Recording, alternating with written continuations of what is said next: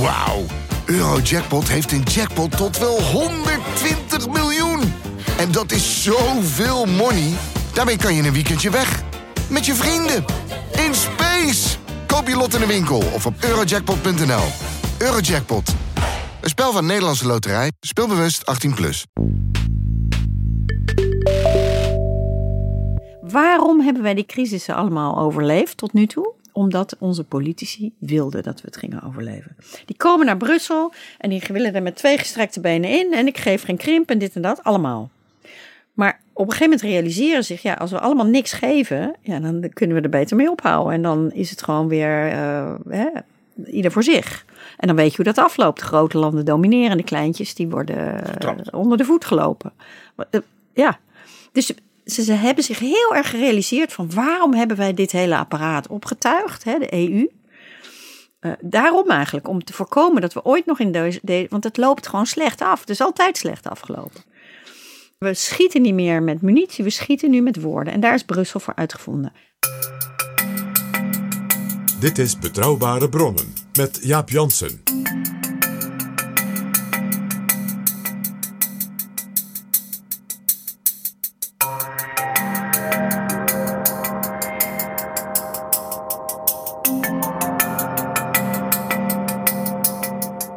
Hallo, welkom in Betrouwbare Bronnen, aflevering 71. Welkom ook PG. Dag Jaap. We zijn zeer vereerd dat deze keer bij ons te gast is Carolien de Guiter, correspondent en wekelijks columnist voor NRC Handelsblad. Met als standplaats eerst Brussel, toen Wenen en sinds twee jaar Oslo. En van daaruit reizend door Europa. Deze week had ze afspraken in Amsterdam en Den Haag en ik dacht, laat ik Carolien eens vragen van Betrouwbare Bronnen, want ze is met een boek bezig. Welkom in Betrouwbare Bronnen, Carolien de Guiter. Dankjewel. Dit is Betrouwbare Bronnen. Er komt een boek aan. Ja, er komt een boek aan. Nou, het duurt nog wel een tijdje hoor. Ik heb net het eerste hoofdstuk pas geschreven, maar uh, het komt eraan. Het gaat over uh, het Habsburgse Rijk en de Europese Unie. Het Habsburgse Rijk en de Europese Unie. Habsburg was natuurlijk gevestigd in Wenen. U woonde een aantal jaren in Wenen. Hoe kwam u op het idee om die twee, oorspronkelijk uit Brussel komend, want daar was u correspondent, om die te combineren en om daarover verder te gaan denken? Nou, omdat ik eigenlijk, uh, ja, Wenen was de hoofdstad van het, van het Habsburgse Rijk. Er zaten acht verschillende nationaliteiten in en een heleboel talen. En iedereen had zijn eigen, net een beetje als wij in de Europese Unie.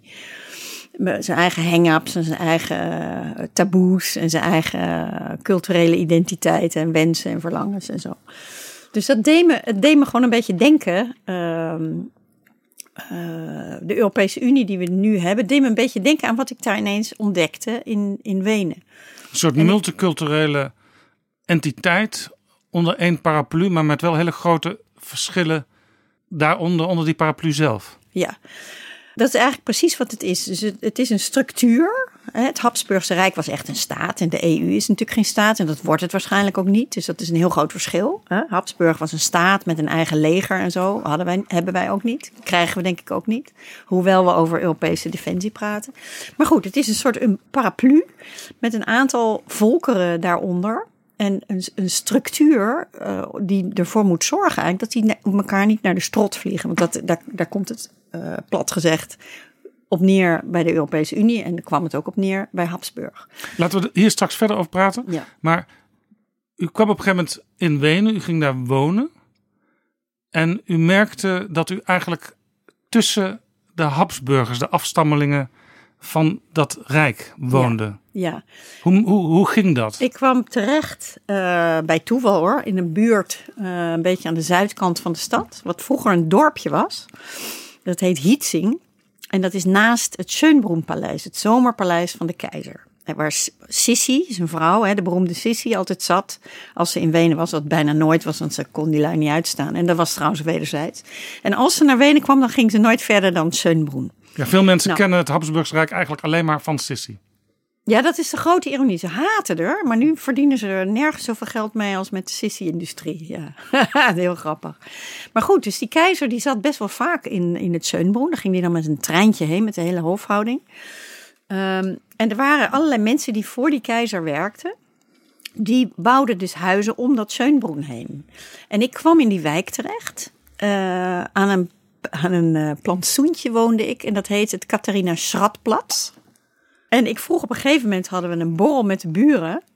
Wie was Catharina Schrat toch? Een operazangeres, de maîtresse van keizer Frans Jozef. voilà.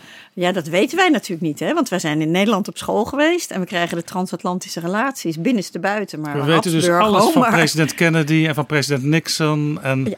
van eh, natuurlijk van de Tweede Wereldoorlog. Maar de Eerste Wereldoorlog, dat is eigenlijk al te ver weg. Ja, dat is al bijna te ver weg. En, en Centraal-Europa is al te ver weg. Hè? Hoe dat precies zat. Ja, ik had wel eens van die Habsburgers gehoord, maar dat, niet meer dan dat. Nee. Wij, en in wij, Wenen. wij Nederlanders weten ook niet dat Brussel eeuwenlang een Habsburgse hoofdstad Ja, was. Want het was de Oostenrijkse Nederlanden. Exact. En daarvoor waren wij ook door de Habsburgers eh, geregeerd.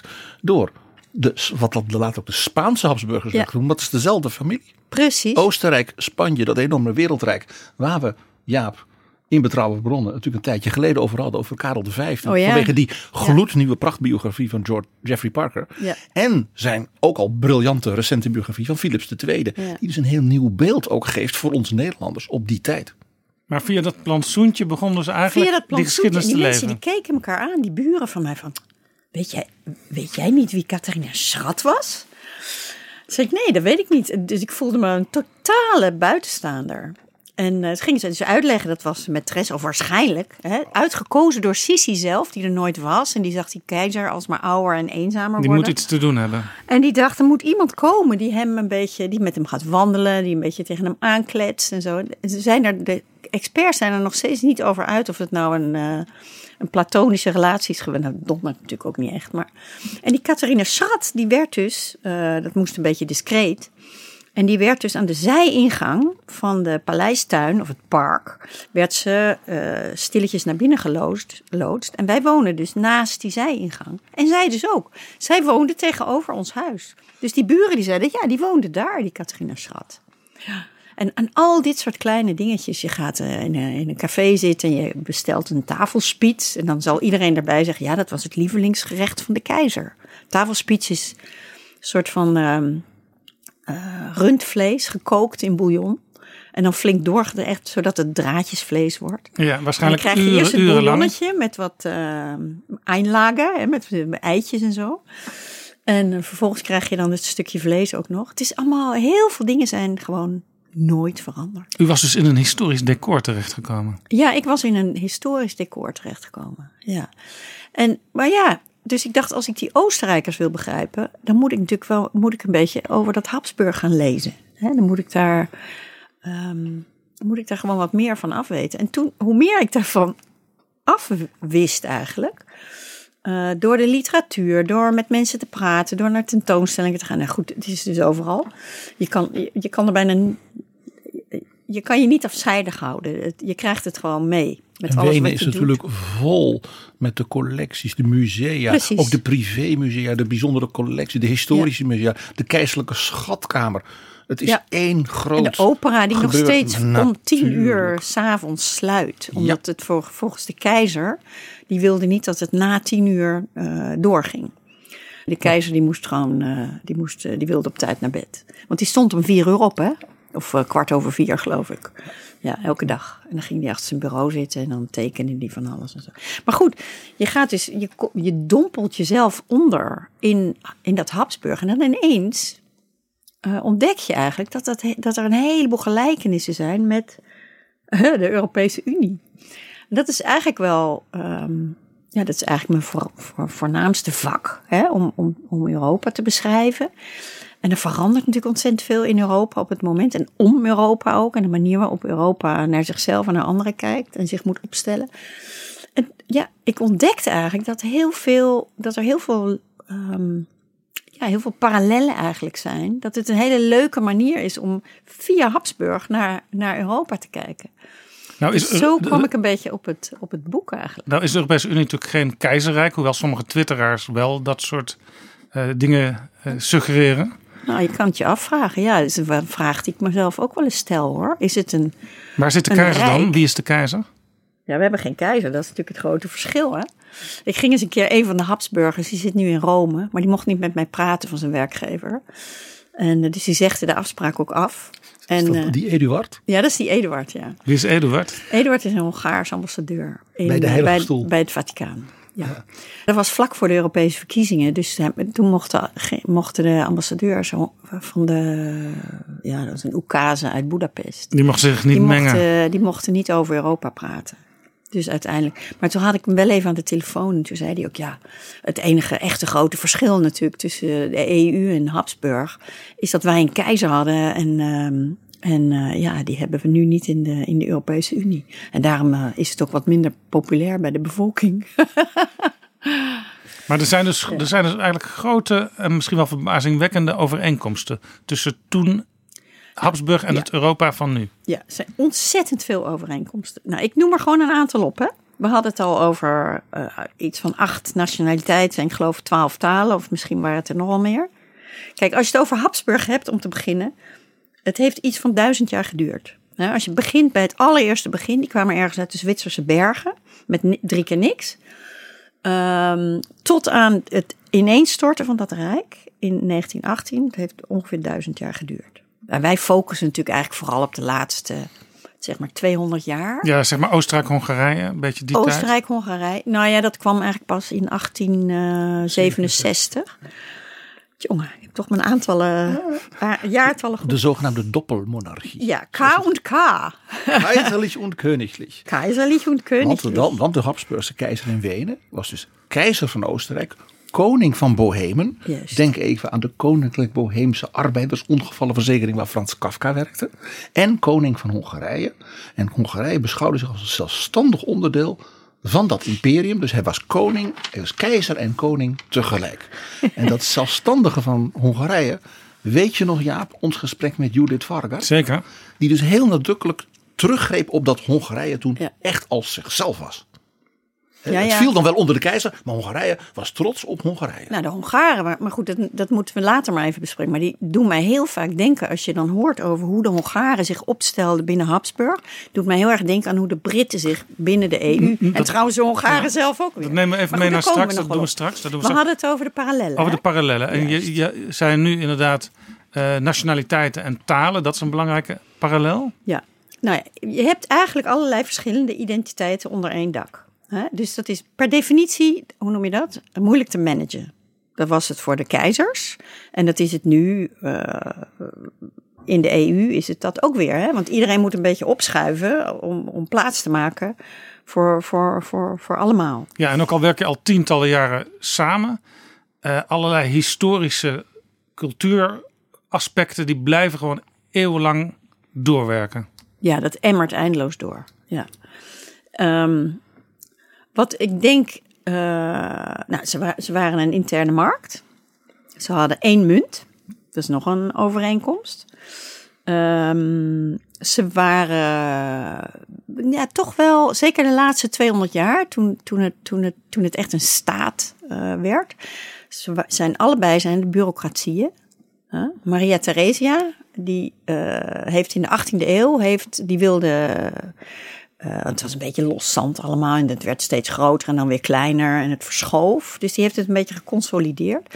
En die wilde ook echt centraal eh, curriculum voor het onderwijs maken. Die heeft een enorme systeem met allemaal controleurs. eh, Is dat ook een beetje het Habsburg waarmee u de Europese Unie vergelijkt? Het, het Habsburg zoals dat onder Maria Theresia Ja. zeg maar een moderne bureaucratie kreeg. Ja, ja, waar iedereen heel positief over was. Want het was eigenlijk een, een, teken van eh, moderniteit. Dat je bepaalde issues niet alleen maar door de keizer laat beslissen, maar door de, dat, de, ambtenarij zou dat wel doen. Eh, dus was, het betekent ook dat het een soort rule of law was, een soort rechtsstaat. Niet zoals wij dat nu zijn, want dat, dat is nog een overeenkomst hè, eh, met de EU. Ehm, En, en er was op een bepaald moment ook een, een parlement waar ook verschillende talen in werden gesproken. Ja, en de keizer sprak zelf ook eh, verschillende talen. Ja, Ook dat is ja. natuurlijk een grote overeenkomst met het Maar Europees je- parlement. Dat is ook een overeenkomst met het Europees Parlement. Ja. Wat Maar Maria wat je- Theresia natuurlijk ook deed, was dus zij moderniseerde zeg maar, de, de, de, de, de bovenkant Ja, van het imperium. Ja. Liet de Tsjechen de Tsjechen, de Slowaken de Slowaken. Ja. Dus lokaal konden ze van alles doen. Exact. Maar het was natuurlijk heel eervol als jij bijvoorbeeld als onderwijzer dan een tractement van de keizerin kreeg. Dus in alle scholen hing het portret van Maria Theresia. Exact. En dat was dus ook heel katholiek. Want daarmee maakte zij het keizerrijk dus feminien.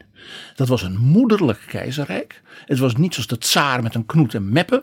Het was moederlijk en het had dus wat Maria Theresia. Zij was als de heilige De maagd. moeder van, ja. Zij was dus een warm, het is een warm keizerrijk waar ieder zijn plekje had. En eh, een knuffel van, van, van moeder kreeg. Ja, ik heb Ja, in- een in- beetje, hoor. In Ja. Europa heb ik nog geen portret van Ursula von der Leyen Nee. of Charles Michel Gaan we ook aan de niet krijgen, denk ik. Maar wat niet is, kan nog komen, Jaap. ja. We noemen Merkel Almuti. We noemen Merkel. Maar daar raak je weer aan iets anders. Nog een overeenkomst. Dat is Maria Theresia. Kijk, die Habsburgers, die hebben natuurlijk een hoop oorlogen gevoerd. Maar eigenlijk hadden ze er verschrikkelijk de pest aan. Omdat ze met zoveel onder één dak zaten. Eh, en hun leger was nooit heel erg goed. Dat was nooit zo strak geleid en zo ook verschillende talen. Want iedere soldaat moest zijn eigen taal kunnen spreken. En de officieren deden dat niet, lang niet altijd. Dat doet me trouwens weer een beetje denken aan, aan, de, aan de Belgische situatie, ook bij de Eerste Wereldoorlog Ja. nog.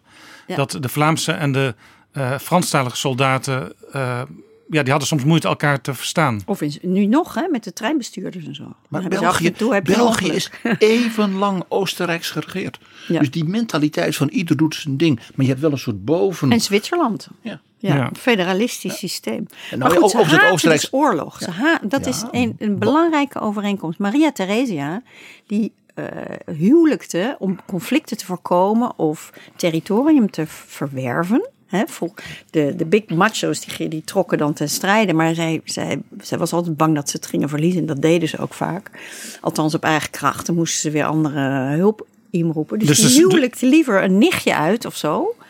En zo eh, ja, losten ze vaak dingen op. Of En- En dan wordt het- Habsburgers al vanaf de 15e eeuw. Hè? Ja. Dat de, de beroemde, een van de beroemde wapenspreuken die in spottend bij andere koningshuizen werd, was, was dat van anderen voeren oorlog. Et tu Felix Austria Ja. nube. En jij gelukzalig Oostenrijk huwt.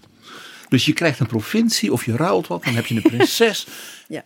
Dus je Zo- hield eigenlijk de, de, de andere rijken, bijvoorbeeld de Russen of de Fransen, hield je van je af. Door je eigen gebied steeds groter te maken via die huwelijken. Ehm, nee, dat niet echt. Nee.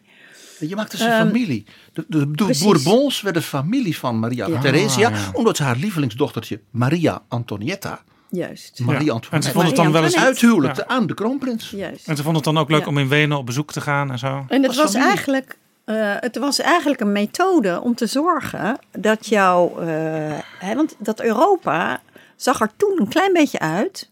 Maar moeten we niet overdrijven. Maar een heel klein beetje uit als een tijd waar wij nu langzamerhand inglijden. Wij eh, nu anno 2019. Van allerlei rivaliserende grootmachten. En die hadden de Habsburgers om zich heen. Zij waren echt een soort eh, ja, een staat in het midden, in het hart van Europa. Dus ze werden omsingeld door andere grootmachten. Die natuurlijk dat altijd, die nooit wilden dat zij instorten. Maar die ze wel een beetje zwak wilden houden. En dat, dat, dat hebben wij dus nu. Ja, weer. zoals, zoals Poetin, zoals nichtje- Poetin omgaat met de Europese Unie. Ja. Eh, steeds kleine speldenprikjes die niet fijn zijn. Ja. Die ook niet echt de boel eh omverwerpen. Zwak houden, ja. Zwak houden. En die rijken, die waren, dat waren dus echte masculine. Ja. Frederik de Grote, de sultan, de Lodewijken De in. Frankrijk, de tsaar. En Precies. dat feminine, Ja. zachte, grote Ja. Land, bijna geen zee, hè? ook heel bijzonder. Het was dus volkomen niet maritiem. En dat, ja, dat moest dus die grenzen bewaken. Dus wat deden ze? Nou, ze hadden Door- Triest, hè? maar dat was Ja, pas later. Dat kwam Wel, later. Dat stelde niks voor. Nee. En, maar, maar door dus overal prinsessen en prinsen en neefjes neer te zetten, Precies. eh, kon je ze dus bevriend houden en werden ze een beetje schoonfamilie. Ja, En dus- als iemand dan in een andere uithoek van het Rijk begon te klieren, dan kon je dus die zogenaamde nieuwe eh, eh, geknuffelde, aangehuwde, aangepaalde schoonfamilie.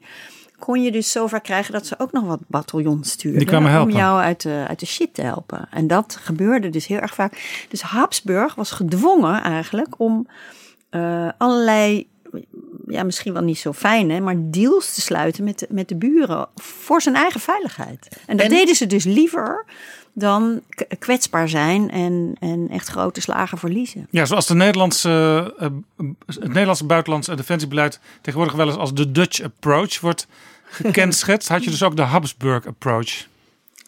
Je had de Habsburg approach, wat heel interessant is. Als je kijkt naar de buitenlandpolitiek van Habsburg, dan komen daar twee dingen heel nadrukkelijk uit naar voren. Eén, en dat doet me zo aan Europa denken op het moment. Eén, eh, altijd heel erg, eh, hoe noem je dat? Playing for time. Heel erg Tijdrekken. rekken. Tijdrekken, precies. Procedures, Ja, lange procedures gesprekken, ook. ingewikkelde diplomatieke verhoudingen. Tijdrekken. Want soms, hè, dan valt de tsaar dood neer en dan komt er een nieuwe tsaar en die heeft ineens heeft helemaal geen probleem met jou. Dus problemen kunnen dan gewoon weggaan. Het is een beetje zo- zoals Wim Sonneveld het omschreef, rekken en erbij blijven. Rekken en erbij blijven, precies. Want het, Volstrekt, het, volstrekt, grootste, ja. het Ja. grootste risico voor die Habsburgers en voor ons natuurlijk ook, is dat we, dat we tegelijkertijd in diverse uithoeken hè, grote conflicten krijgen. En je kan niet eh, overal tegelijk zijn. Dit is overigens wat, Als je een wat, soft, maar dat is één, hè? ja, dit is overigens wat, wat Angela Merkel, naam viel net, nu vaak verweten wordt. Hè? Ze wacht af. Ja. Kicking, kicking the can down the road, zeggen ze altijd. Hè? Dus en niet iedereen en vindt met dat... Erdogan en met Poetin over de Oekraïne en met Trump over de wereldhandel. Dat moet je niet. Bij één of anderhalf van die drie, vier, Ja. dat kan nog. Ja. Maar bij de rest. eh, Maar je eh, moet niet te veel eh, de conflicten tegelijkertijd in diverse uithoeken hebben. En wij hebben natuurlijk een andere tijd. Dus we hebben ook cyber issues en, en terrorisme en zo. En bij hen was dat meer territoriaal. Hè? Dat iemand een, een hap uit je rijk neemt. En als dat in twee uithoeken of drie uithoeken tegelijk gebeurt, ja, dan kan je daar dus niet op reageren. En zeker dat Habsburg kon het niet, want die hadden altijd een beetje een, een leger wat gewoon per definitie niet groot genoeg was voor dit soort. ehm, dit soort eh, risico's. Nee, en maar, maar zou, waren wel eh, En vaak... het tweede, argument, het, Ja. het tweede element, wat mij heel erg aan Europa doet denken, aan de Europese Unie nu, of hoe wij onze, onze buitenlandse ehm, politiek aanpakken, is dat zij altijd dus buffers, ze probeerden buffers te bouwen. Om het Rijk heen, om de buitengrens, hielden ze al de volkeren, ook al hadden ze er dus enorm de pest aan, hielden ze te vriend. Want dan dachten ze, dan houden we ook conflicten een beetje meer op een afstand. Aan, aan welke volkeren moeten wij dan bijvoorbeeld denken? Nou, allerlei volkeren buiten de. Buiten de Gewoon eigenlijk het alles wat er omheen lag. Bosnië, waren Bosniërs Servië, op de Balkan. Wallachije. Moldavië, Transcarpathië, de Oekraïne, Polen.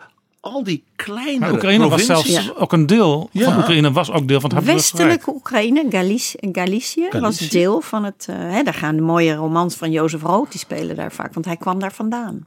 Ja, Doet mij ook een beetje denken over... Judith Varga, die ons vertelde: Ik ben een Hongaarse, ik kom uit Siebenburgen. Ja, ja, ja. ja Die ja, was dus een Hongaarse uit dat Transylvanië van, van Dracula.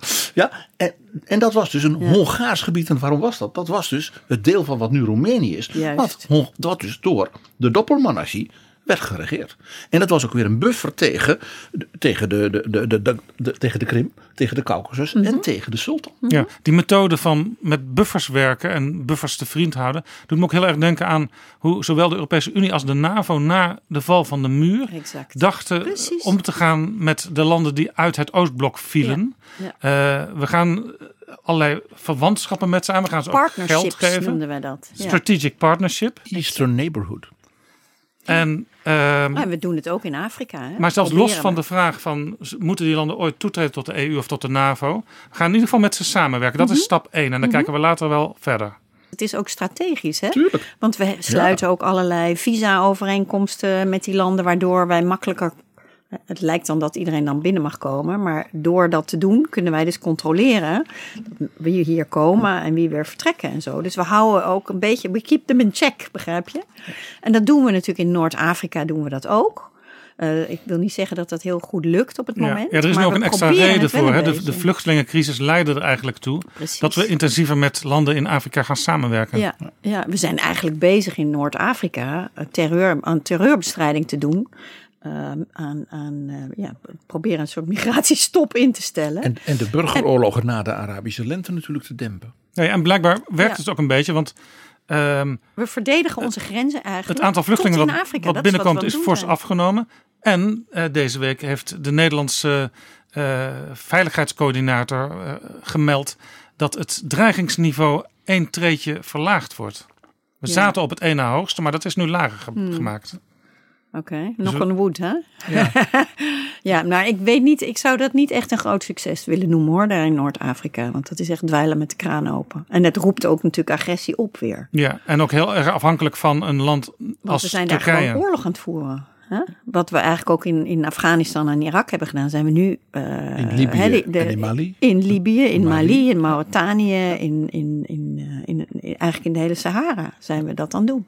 En je en ziet er zijn een heleboel andere eh, Arabische landen die daar wapens naartoe sturen. Dus dat is, dat, is, dat is vrij gevaarlijk wat we daar aan het doen zijn. En Turkije voert daar een geheel eigen buitenlandse politiek los van de NATO. Iedereen, ja. Ja, en de bufferpolitiek. En met de Balkan hebben we ook problemen. Dus die hele bufferpolitiek, want zo kwamen we erop, is heel erg moeilijk op het moment. Ja, en, en, en, de, en de Russen die, die zijn ook, ook heel boos. Hè? Die zeggen steeds van... Ja, de NAVO en de Europese Mm. Unie die doen allerlei dingen die we niet afgesproken hebben. Ja, ja daar zijn de meningen over verdeeld. Hè? Eh, die zien ongeveer in alles een schending van wat we ooit hebben beloofd, eh, al dan niet open. Maar de Krim is natuurlijk geen schending.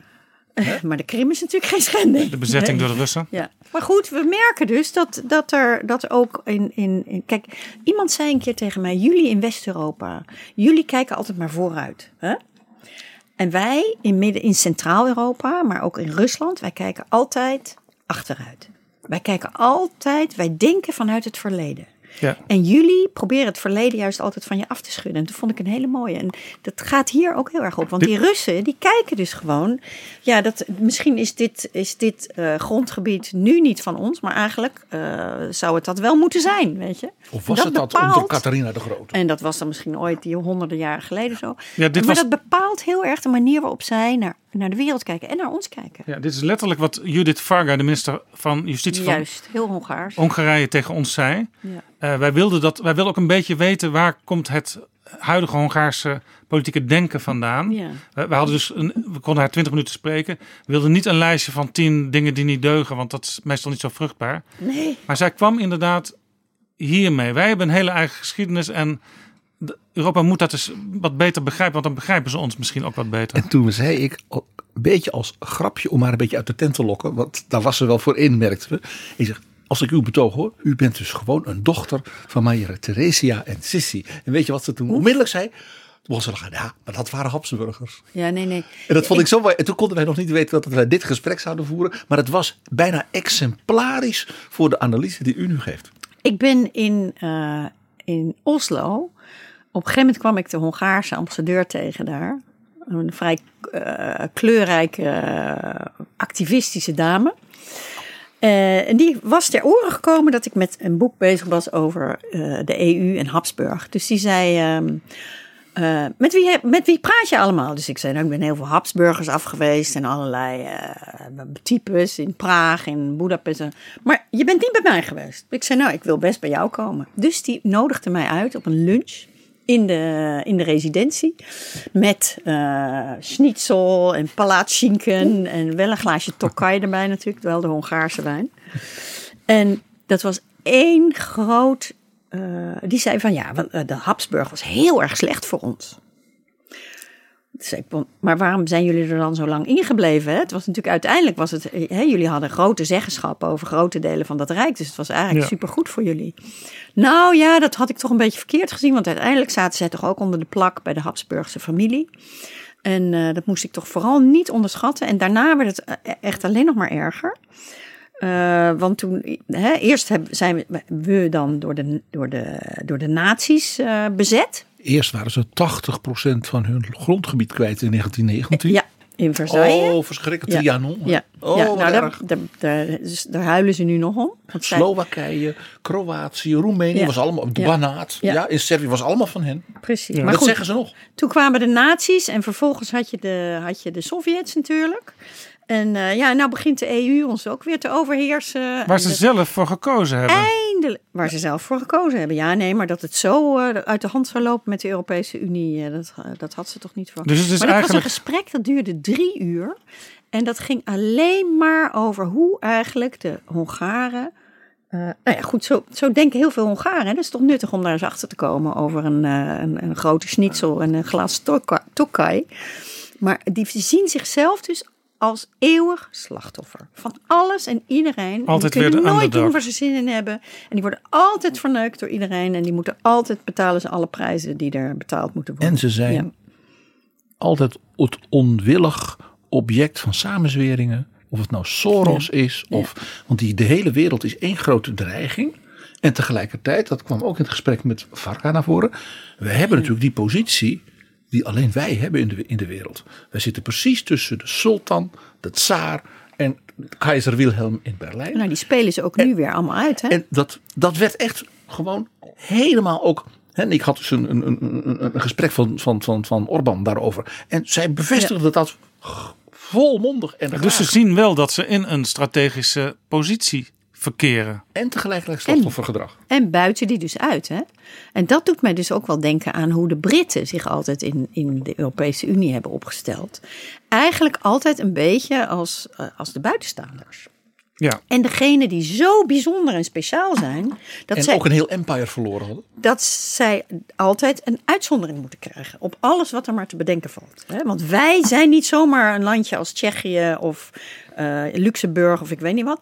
Wij zijn een voormalig rijk, exact. En daar zie je dat ook weer terug. waar Nederland ook altijd wel veel aan te danken had aan die Britse opstelling. Want dan hoefden wij als Nederlanders ons niet zo hard te verzetten. Want de Britten die deden het toch altijd wel steviger. Ik zal nooit vergeten dat ik een keer, toen, ik heb ook nog in eh, Genève gewoond een paar jaar.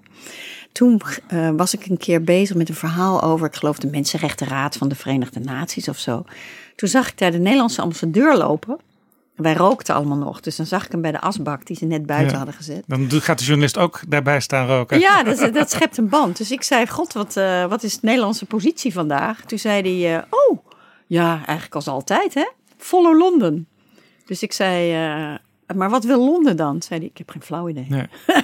Dit was heel erg zoals Nederland altijd in, in, in Europa stond. Niet op alle issues, want de Britten deden natuurlijk met heel veel hè, Schengen en de euro en zo deden ze niet mee.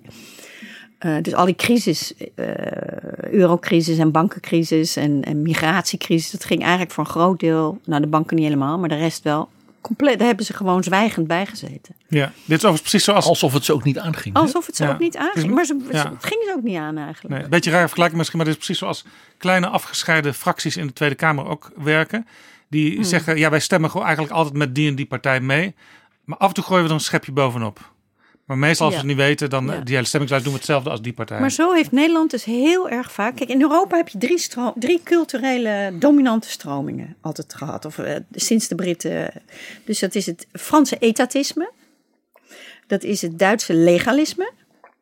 En dat is het Anglo-Saxische liberalisme. Nou, die drie, die clashten altijd. En als je niet over ieder issue denken zij dus anders. Dat komt uit hun politieke, sociale eh, cultuur voort.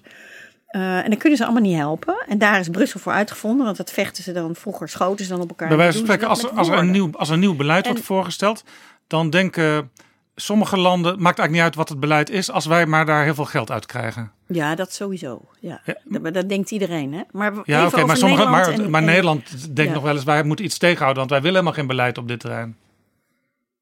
Ehm, nou, nee hoor. Nederland als klein land wil graag beleid op een heleboel, heleboel terreinen. Dat is altijd zo geweest. Maar wij hebben Omdat je als heel klein land dan veilig bent, als anderen zich er ook aan moeten houden. Wij hebben het heel graag en meestal op die Anglo-Saxische liberale lijn gezeten. Dat was onze lijn. En omdat de Britten, behalve op landbouw en zo'n paar dingen, zijn we het nooit eens geweest. Ehm, dus meestal zaten we op die Britse lijn. En als ineens dus die lijn wegvalt, hè, Brexit, dan moet je wat anders. Dus zitten we nu soms op de Duitse lijn, maar soms ook ineens op de Franse lijn. Want de Duitsers en de Fransen, die kunnen natuurlijk vaak ook niet door één Ja, u schreef onlangs in NRC dat in de trein tussen Den Haag Hmm. en Brussel eh, het veel drukker is tegenwoordig met Nederlandse ambtenaren. Ja.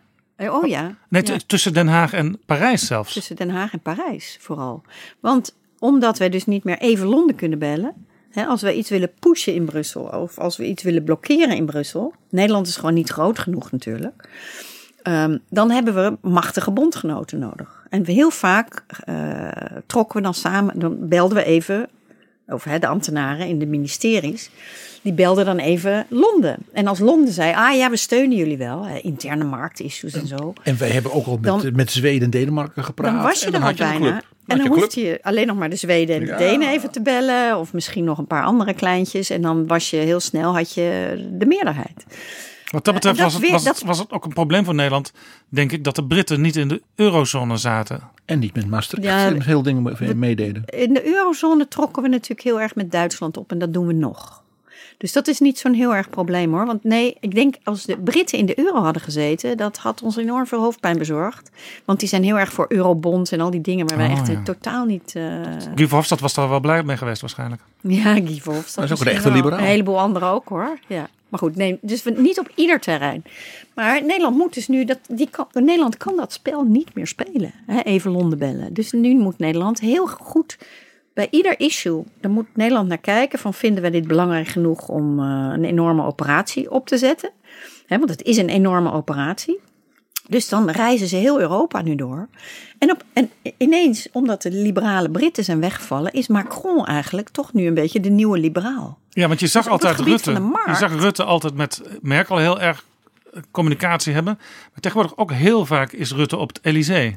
Rutte is vaker op het Elysée, maar Merkel is natuurlijk helemaal geen liberaal. hè. Als er één land is wat op de interne markt dingen tegenhoudt, hè, beroepsgroepen afschermt en zo. Beetje het ambtelijke Duitsland. Duitsland. Duitsland, Auto-industrie. Maar ook Oostenrijk, auto-industrie. En de Fransen, ja, eh, Macron is natuurlijk niet echt een liberaal, een anglo-saxische liberaal, maar vergeleek, het is beter dan de, dan de Duitsers op een.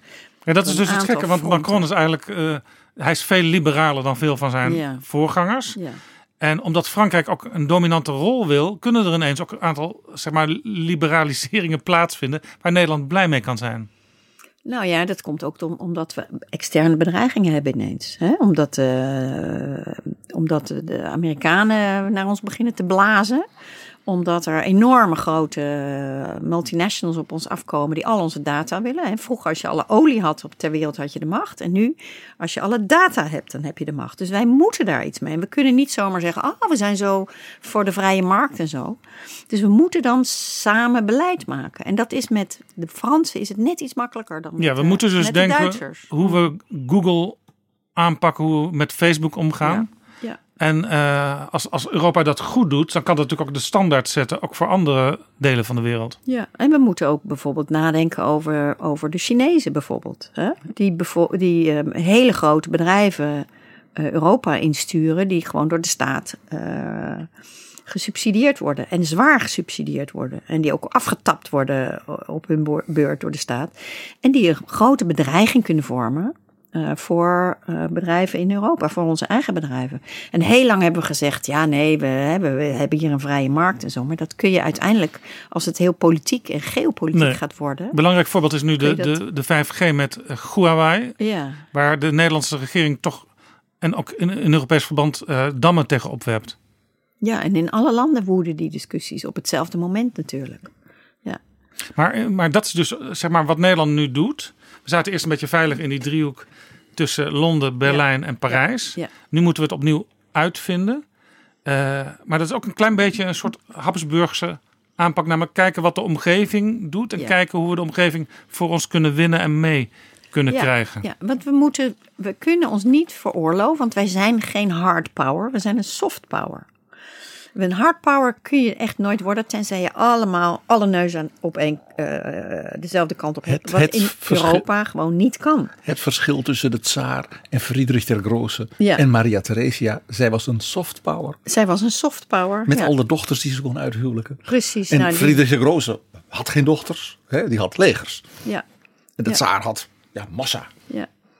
Dus wij moeten ons opstellen als een soft power. En een soft power kan zich gewoon niet permitteren om ruzie met iedereen te hebben op hetzelfde moment. Eh, En dat, ja, dat is heel. We hebben natuurlijk heel erg lang onder de Amerikaanse paraplu gezeten in Europa sinds de oorlog. Die deden al die moeilijke hard power eh, discussies voor ons, hè, de geopolitiek. Ja, en als het echt problematisch wij- werd, dan was er altijd nog de atoomparaplu. Ja, en wij konden intussen, hè, wij hoefden ons daar geen zorgen over te maken. Ehm, wij wi- likten intussen onze wonden na de oorlog. We bouwden onze economieën op. En we wilden ook niet dat Duitsland- En we op. wilden ook niet dat Duitsland weer machtspretenties zou krijgen. Nee. En we leerden weer hoe we eh, goede burgers werden. Dus wij zijn totale pacifisten geworden, wat heerlijk is natuurlijk. Maar ineens hebben wij, wordt de wereld toch weer meer een, een vijandige plek. We hebben ook weer, net als Maria Theresia en Frans Jozef en zo, we hebben gewoon belligerente buren. Of in ieder geval die buren die keihard met ons willen eh, rivaliseren. Hè. We krijgen ook steeds meer door dat dit ook wel eens kan zijn wat de Britten gaan doen na de brexit. Gewoon ons helemaal kapot concurreren met super lage Een tarieven. soort op, Singapore eh, aan de Theems. Singapore aan de Theems. Dat begint nu eindelijk door te dringen. Want in- niemand geloofde dat. Ik heb vorig jaar een keer daar een stuk over geschreven. Van eh, dit kan dus gebeuren. Ik zeg niet dat het gebeurt. Maar er zijn mensen rondom Boris Johnson die dat vinden. Heb daar oog voor. Want het kan een scenario Ja, dat zijn ook de, volgens mij ook de hard Brexiteers die dit dus vinden. hè? heel moeilijk in Europa om ons op dat soort scenario's voor te bereiden. Want we hebben dat natuurlijk decennia lang niet gedaan. Ja, nou is het wel zo dat eh, er is zelfs een rapport geweest van de Britse eh ambtenarij zelf. Waar een, een krimp, een economische krimp van 9% wordt voorspeld. En dat was niet eens het allerslechtste scenario. Dus voorlopig kunnen mensen Hmm. op het continent zich min of meer geruststellen van... Die Britten zullen, zullen voorlopig wel heel veel last hebben van die brexit. En die zullen er nog spijt van krijgen. Ja, ik denk dat het heel moeilijk te overzien is wat er, wat er gaat gebeuren. Eh, ik denk dat ze in het begin een aantal, als ze echt gewoon de keihard uit gaan vallen. Kijk, één ding is duidelijk: de Britten zullen zich of bij het Europese eh, stelsel moeten aansluiten, de regelgeving, of bij de Amerikaanse.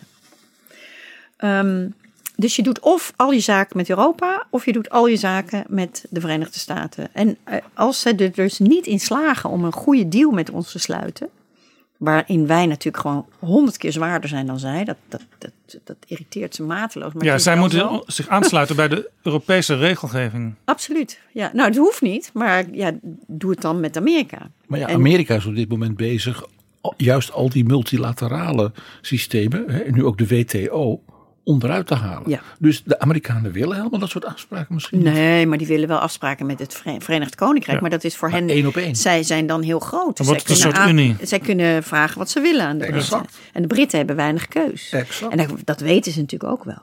Dus, maar ik denk dat er. Er zijn allerlei scenario's mogelijk.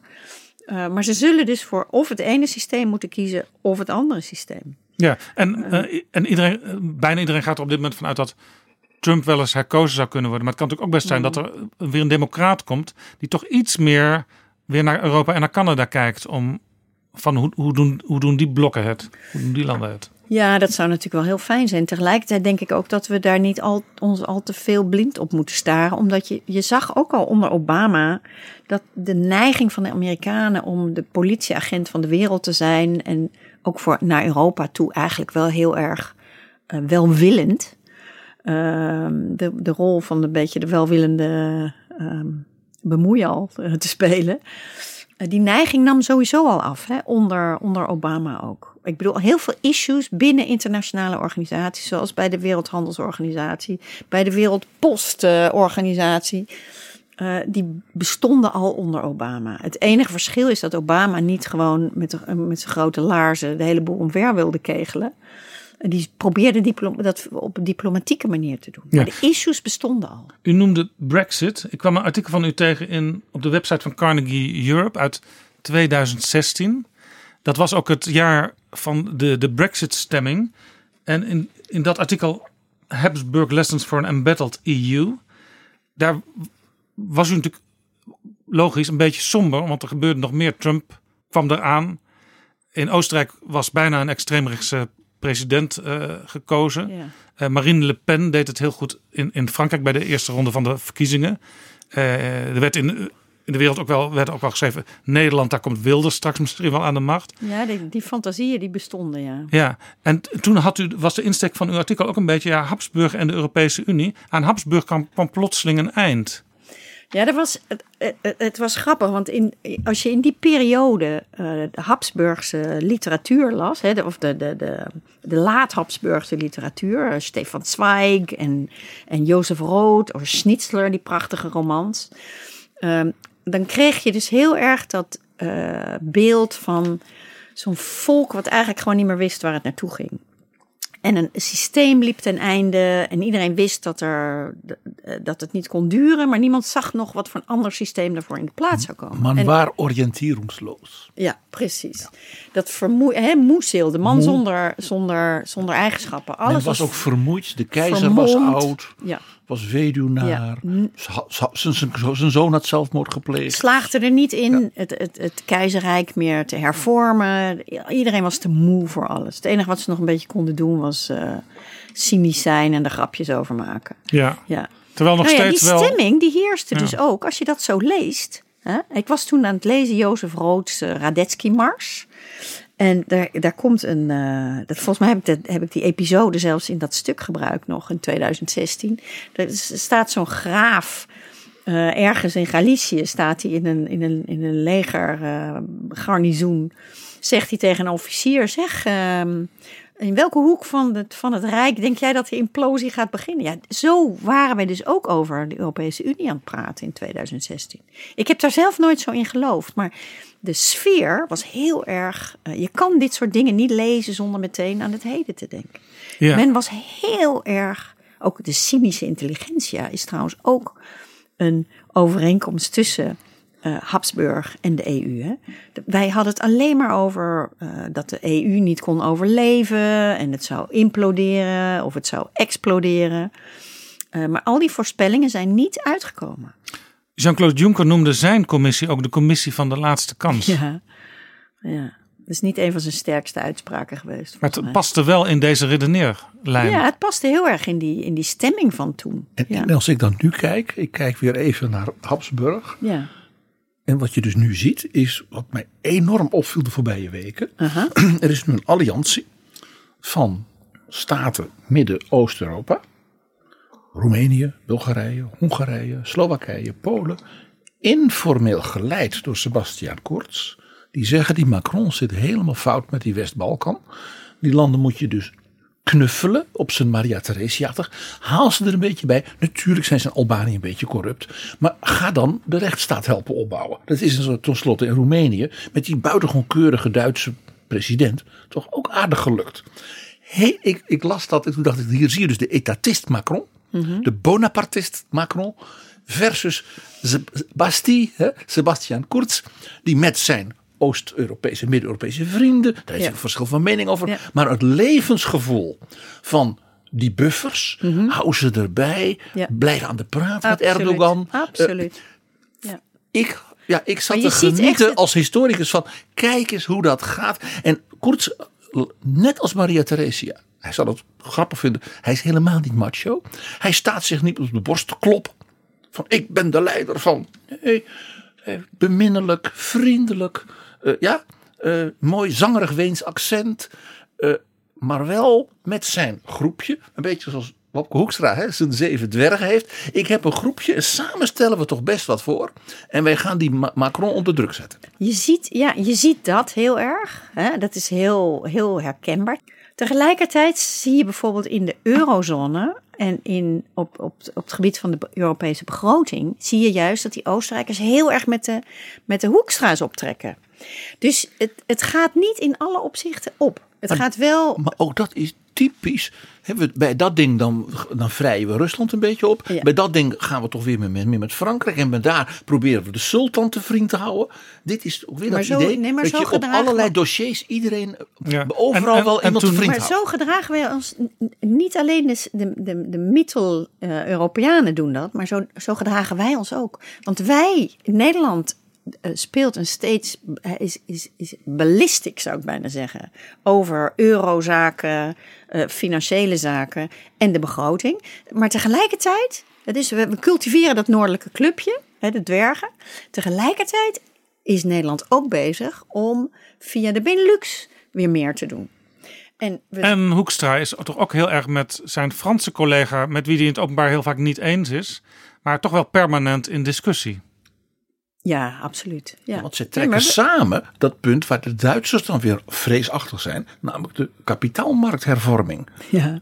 Le Maire en Hoekstra, dat heeft hij ons verteld toen in dat gesprek. Dat hij zei, ja op dat punt, Bruno Le Maire en ik, wij Ja, kunnen ons daar absoluut. volstrekt in vinden. Ja. En hij zegt, het is dus soms, zei hij, dat wij dan samen, en dan worden het schrikken de Duitsers, dat de Nederlanders en de Fransen, net wat jij eerder zei, die, Ja. die band wordt nu sterker.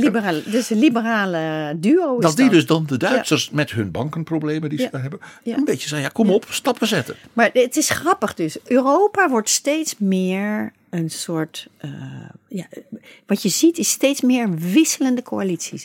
En dat maakt dus ook dat je heel goed je gevechten moet uitkiezen. Veel beter dan vroeger. Je, hoeft, je gaat je niet zomaar ergens achter scharen. Je kijkt dus nu heel erg. ehm, welke issues vinden wij belangrijk te komen? Wat komt er aan? Welke issues vinden wij heel belangrijk om te steunen of te pushen?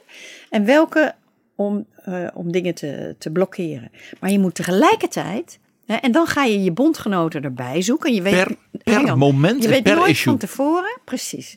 Je weet nooit van tevoren wie er precies, eh, wie je meekrijgt. Maar die landen vragen daar iets voor terug. En daarom moet je ook een lijstje hebben met dingen die jou eigenlijk niet zoveel kunnen schelen. Die Maar die je wel kunt geven. uitspelen. Die je wel kan. Die, nou ja, als je kan zeggen. eh, hè, wil jij ons steunen eh, met de netto-betalers? En we gaan even stevig tekeer in Brussel. Tegen de netto-ontvangers natuurlijk. Eh, dan zegt zo'n land van ja, dat, we willen jullie wel steunen. Maar voor ons is dit wat minder belangrijk. Maar dan willen we dat je, jullie ons steunen. Snap je? You scratch my back and I scratch yours. Wat ik een heel mooi voorbeeld in dit verband vind, eh, ook weer heel bijna Habsburgerig. Eh, Hoekstra werkt dus met de Baltische landen, met de Finnen, ja. Zo'n groepje. En mevrouw Bijleveld is dus de kampioen voor de onder druk gezette Letten en Litouwers en Esten. Nederlandse soldaten die daar ook gaan oefenen. Dan voelen ze zich wat veiliger. En wie gaat daar dan op bezoek om te kijken of er nog dingen zijn die Nederland eventueel kan helpen financieren? Wopke Hoekstra. En dan maakt ze samen een filmpje bij onze Hmm. Ja. jongens Ja, in de bossen in Letland. En, toen, en dan, dat is dus helemaal bijna die, die combi van soft power. Ja? En belangenpolitiek. Waarbij je dus verschillende issues bijna, bijna virtuoos met elkaar verbindt. Overigens En speelt dat is een Oostenrijks, dat is Metternich-achtige Ja. eh, diplomatie. Ja, het is ook, maar het is ook heel plat. Zeg maar, als je na- puur naar Wopke Hoekstra kijkt. Als je premier wil worden, dan wil je ook laten zien dat je op allerlei terreinen je mannetje staat. Dus ga je inderdaad ook op het terrein van defensie je begeven. En allerlei andere terreinen. Hij doet ook allerlei bezoeken in het land op het moment. Die volstrekt niks, Ja. of bijna niks met de portefeuille financiën te maken hebben. Maar wat ik nog wou vragen. eh, als Europa dus steeds wisselende coalities heeft, het Europa van nu dan is dat misschien ook wel weer de redding van het systeem. Omdat eh, een aantal jaar geleden, toen het met die euro, eh, met de financiën niet goed ging, toen werd er nog wel gepraat van het zuiden tegen het noorden. Ja. Maar het ligt dus veel ingewikkelder en het is heel erg per issue. En dat is misschien ook wel weer een methode om de boel bij elkaar te houden. Ja, je hebt het zuiden tegen het noorden. Dat bestaat altijd. Hè. Dat gaat heel erg over solidariteit, financiële solidariteit. Ehm, je hebt het oosten tegen het westen natuurlijk, over de rule of law. En wij horen er ook nooit bij. Hè. De eh, jullie zijn zo dominant in het westen. Ehm, eh, maar, ja, maar je ziet dus, het hangt een beetje van het onderwerp af. Hoe die, hoe die eh, conflicten gevoerd worden. Maar ja, ik heb tien jaar in Brussel gezeten. Hè? En ik heb de eurocrisis daar verslagen, de bankencrisis. Eh, het waren allemaal best echt hele zware crisissen. En hoewel heel veel mensen dus altijd hebben gezegd van hè, de hele boel implodeert of explodeert, of een combinatie van beide. Als ik één ding heb gezien in Brussel, is dat politici. Bedoel, Soms ze hebben een paar keer aan de afgrond gestaan. Zeker met de eurocrisis. Nou, de bankencrisis trouwens ook wel. Ze hebben een paar keer aan de afgrond gestaan. Maar iedere keer toen ze dat zagen, dachten ze: Nou, weet je, we gaan toch maar compromissen sluiten. Waarom hebben wij die crisis, crisissen allemaal overleefd tot nu toe? Omdat onze politici wilden dat we het gingen overleven. Die komen naar Brussel en die willen er met twee gestrekte benen in. En ik geef geen krimp en dit en dat, allemaal. Op een gegeven moment realiseren zich, ja, als we allemaal niks geven, ja, dan kunnen we er beter mee ophouden. En dan is het gewoon weer eh, hè, ieder voor zich. En dan weet je hoe dat afloopt. De grote landen domineren, de kleintjes die worden eh, onder de voet gelopen. Eh, Ja, dus ze, ze hebben zich heel erg gerealiseerd van waarom hebben wij dit hele apparaat opgetuigd, hè, de EU. Daarom eigenlijk, om te voorkomen dat we ooit nog in deze. de- want het loopt gewoon slecht af. Het is altijd slecht afgelopen. Dit is Betrouwbare Bronnen. Ben je enthousiast? Vertel dan ook je vrienden dat ze zich kosteloos kunnen abonneren. Betrouwbare Bronnen verschijnt dan ook in hun luisterlijst. Wat je vaak, vaak ziet, en dat zie je in Nederland, maar dat zie je ook in andere landen. Als iets goed gaat, dan heeft bij wijze van spreken Nederland daar een belangrijke rol in gespeeld. Dat het zo Ja. eruit is gekomen. Ja. Het duurde lang en het was vijf uur 's ochtends, maar we zijn eruit en Nederlands voorstel is overgenomen. En als Nederland niet heel blij is, ja, het, het ligt aan die anderen. Het- Of, of, of Ja, nog erger dat nog, heeft- het ligt aan Brussel. Dat heeft Brussel besloten en tegen onze zin. Maar ja, het- Brussel is natuurlijk. Kijk, als je, als, je, als je één ding wil begrijpen van Europa, is dat de Europese Commissie, waar, die we allemaal zo haten, hè, al die fat cats en zo, die kunnen voorstellen doen tot zijn ons wegen. Maar als de regeringsleiders daar niet aan willen, dan, zal het, dan kunnen ze op hun kop gaan staan. Dan gebeurt het gewoon niet. Dus wij hebben de macht in Brussel. Wij zijn de, de nationale de, de landen. nationale de landen. Regeringen. Onze Ja, ministers, onze regeringsleiders. Nou, heel vaak heb ik natuurlijk gezien in Brussel dat die zitten daar aan tafel ehm, en die beslissen dan dingen met hun collega's. En sometimes you give something, and sometimes you take something. Het is geven en nemen, want anders kan je er beter mee ophouden. Maar ministers vinden het altijd makkelijker om te zeggen wat ze hebben gekregen dan wat ze hebben gegeven. Dus burgers, en dat geldt voor Nederland, dat geldt voor Oostenrijk, dat geldt voor Spanje, dat geldt voor alle landen, die vinden dat gewoon heel moeilijk. Want die zijn bang dat ze dan op hun bek krijgen als ze thuiskomen. Terwijl ze dus een cruciaal deel van het verhaal weglaten. Ja. Ja, want als wij allemaal alleen maar willen krijgen, ja, dan is het snel afgelopen.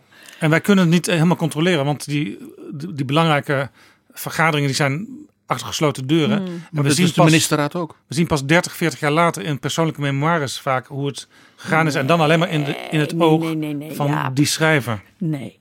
Kijk, als je een beetje mensen kent in Brussel, het duurt even.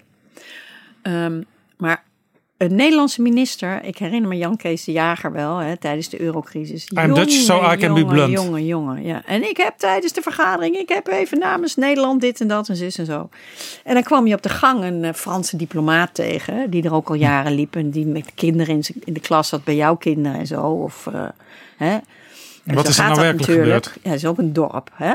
En dan vroeg je van, god, de jager heeft dat en dat gezegd. eh, en dan zei hij, de jager? Ah nee, die stond de hele tijd op de gang te telefoneren.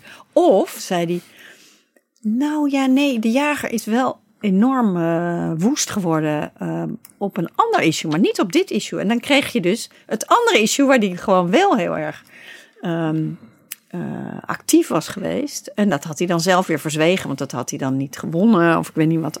Het, het- je krijgt, maar het kost heel veel tijd, want het zijn allemaal puzzelstukjes. Want als één iemand je dat vertelt, ja, dan hoeft het nog niet waar te zijn, want die kan de pest hebben aan de jager. Maar je moet dat dus weer gaan dubbelchecken bij anderen. En zo, het is een enorme puzzel.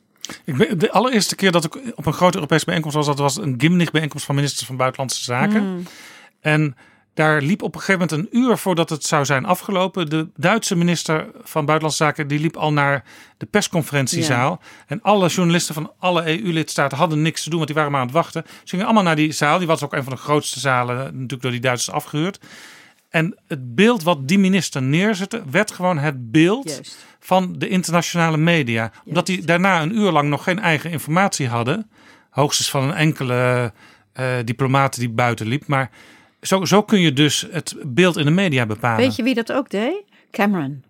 Cameron, eh, dus er waren heel vaak, hè, dat was in die crisisjaren. Dat heeft ook bijgedragen tot het Brexit-gevoel. van Jezus, wat hebben ze er een zootje van gemaakt? Hè? Maar, pff, laat ze het ook maar zelf uitzoeken, ook dat.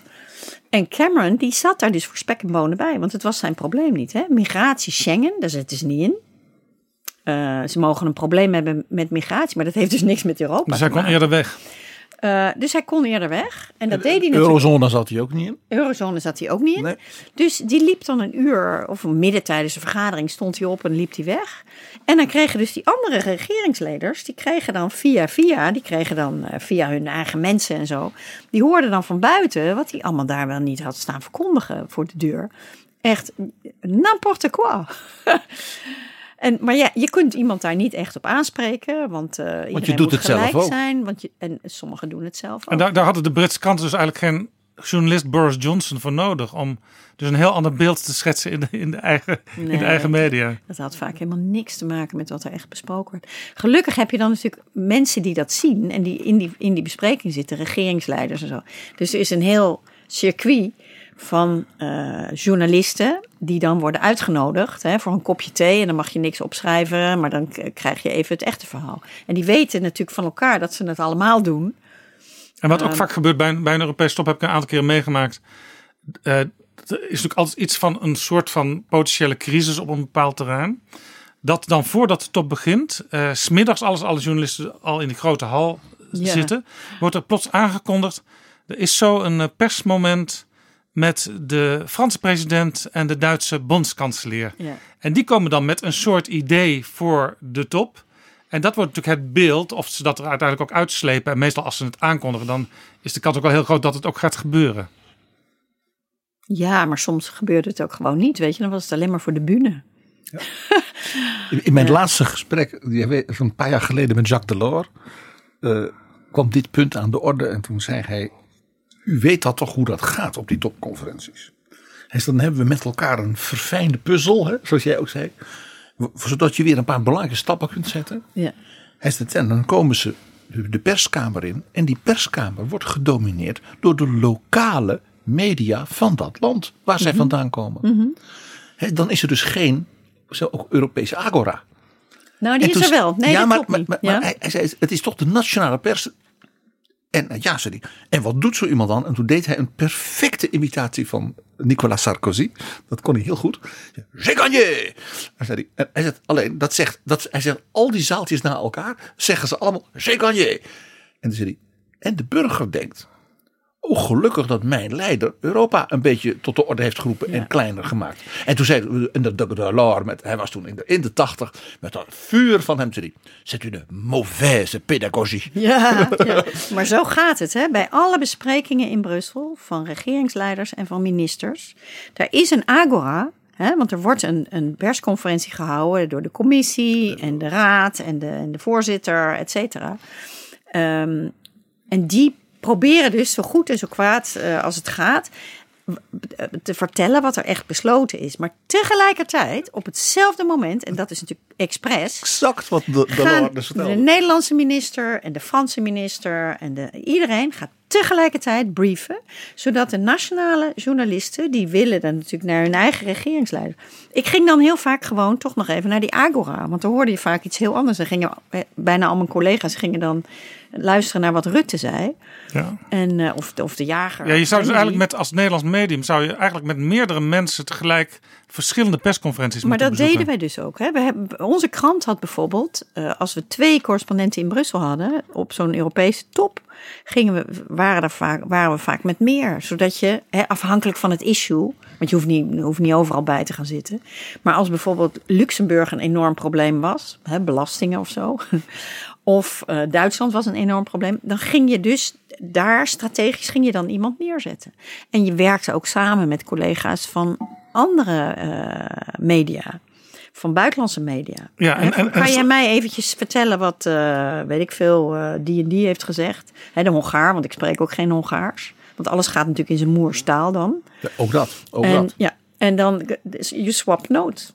En via sommige landen, bijvoorbeeld Scandinavische landen, kun je soms wat eerder een rapport of een verslag krijgen, omdat ze daar betere Ja. openbaarheidswetten hebben. Nou, iedereen lekt als de neten natuurlijk. Hè. en ze doen al briefings ook vooraf.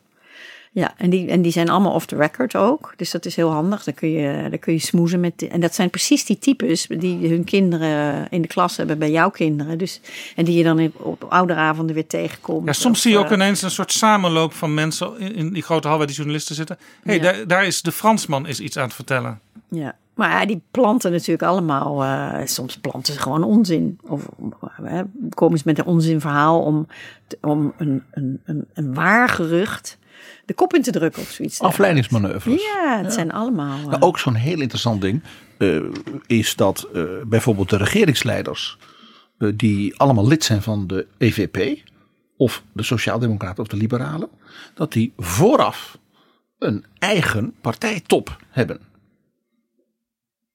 En die, dan kijkt men bij alle verschillen die er natuurlijk tussen die verschillende landen zijn, toch dat die premiers zeggen, is er een soort gemeenschappelijke soort denklijn, die als het ware een soort Ja. opstapje naar het mogelijke compromis vormt. Dus dat is partijpolitiek met elkaar afstemmen. Dat is Europese politiek maken. En, eigenlijk. daar, en tegelijkertijd dus als het ware het conflictmateriaal. Wat in die grote vergadering natuurlijk er toch zal zijn. Maar wel alvast minder Klein op beetje scherp dempen, ja. En, als het ware al zeggen van die, eh, eh, bijvoorbeeld, die, die, die, die letse christendemocratische premier. Laat die gewoon eens op een bepaald moment in de vergadering zeggen. Mag eens een suggestie neerleggen. En dat is dan vaak afgesproken. En zo, zo, zo maak je de bom ook minder scherp. Ja, maar het maakt het ook wel soms wel lastiger. Want bijvoorbeeld die, de Christen-Democraten moeten dan met Orbán wirtschaften. die, zit- ook in zo'n vergadering. Natuurlijk, maar dat weet je. Eh, En de, en de Sociaaldemocraten hadden die, die volkomen eh, verlept, eh, corrupte Roemeen Maar wat Ja, je en nu Malta. tussen zitten. Ja. En Malta, ziet- ook gezellig. Ja. Wat je nu ziet is ook wel interessant. Want de partijdiscipline in de Euro- Europese politiek, hè, die regeringsleiders is één ding.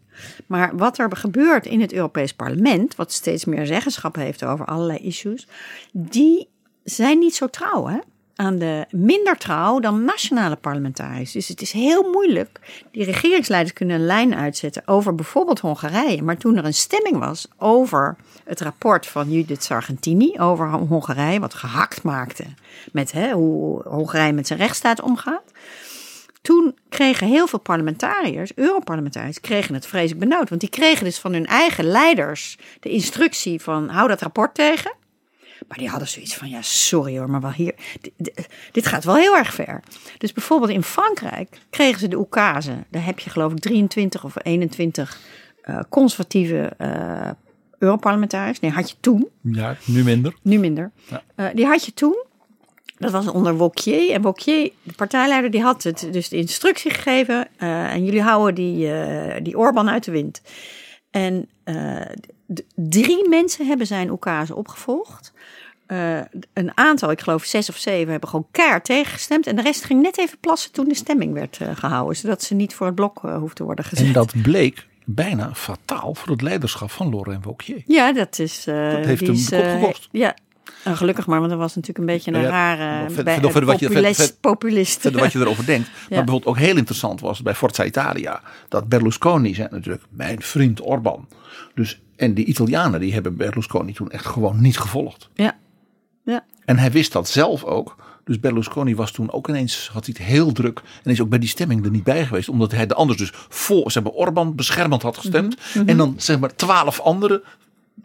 eh, Ja. gewoon zeg maar, de meerderheid van de EVP gevolgd. In Nederland hoor je wel eens als, als er weer geroepen wordt van eh, wij zien Europa te weinig op de televisie bijvoorbeeld.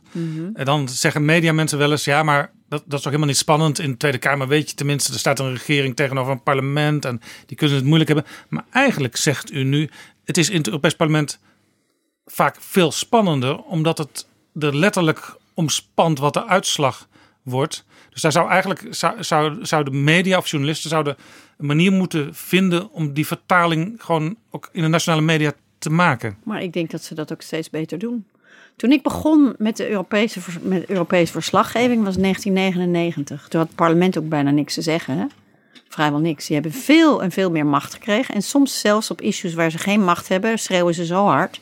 En nemen ze zulke standpunten in dat ze, eh, dat ze toch heel veel invloed Ja, hebben ook de, uiteindelijk. de voorzitter van de Eurozone komt nu ook steeds in het Europees Parlement uitleggen waar hij mee bezig is. En de, de president van de centrale bank en zo, want hè, die is onafhankelijk. Maar dat zijn hele interessante hoorzittingen. En daar zitten uh, Europarlementariërs.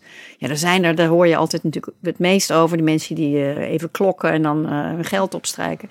Maar er zitten mensen die ongelooflijk hard werken. Want het is zoveel, zo ongelooflijk complex. En zeer hoge in- kwaliteit mensen, zeer hoge kwaliteit medewerkers die hè, de rapportages eh, doen. Ja. Ja. En eh, ja, een Nee, beetje je de moet- unsung heroes. Je moet eigenlijk politiek bedrijven. Want je moet natuurlijk in je eigen land gekozen worden. En niet alleen in, in- in- alleen in je eigen land, maar in je eigen district. Hè? Dus je moet bijvoorbeeld in, eh, in eh, Groningen moet je, eh, gekozen worden. Dus daar moet je ook zorgen dat je een profiel opbouwt. Want anders weten mensen niet wie je bent en kunnen ze niet op je stemmen. Maar tegelijkertijd hou je je bezig met de Europese buitenlandse politiek. Dus dan ben je fulltime bezig eh, en de Europese buitenlandse politiek is heel complex. Hè? Omdat het zo moeilijk is om, om eh, de neuzen één kant op Ja, te krijgen. mag, ik daar iets over en vragen? tegelijkertijd moet je dus, als je dan een dag vrij hebt, moet je dus op campagne thuis. En Ja. moet je daar je kop laten zien. Die mensen zijn dus, als je het serieus, als je het goed wil doen, ben je 24 uur per dag bezig. Ja, Zeven dagen de, per er week. werd altijd in het Europees Parlement gezegd: ja, we hebben ook wel iemand in ons groepje die doet buitenlandse zaken. Eh, maar ja, daar is uiteindelijk heeft het Europees Parlement daar geen doorslaggevende stem in. Dus zo belangrijk vinden we dat niet. Maar hij of zij vindt dat nou Mm. eenmaal interessant, dat, dat internationale gedoe. Maar we hebben nu een nieuwe Europese Commissie, eh, de Commissie von der Leyen.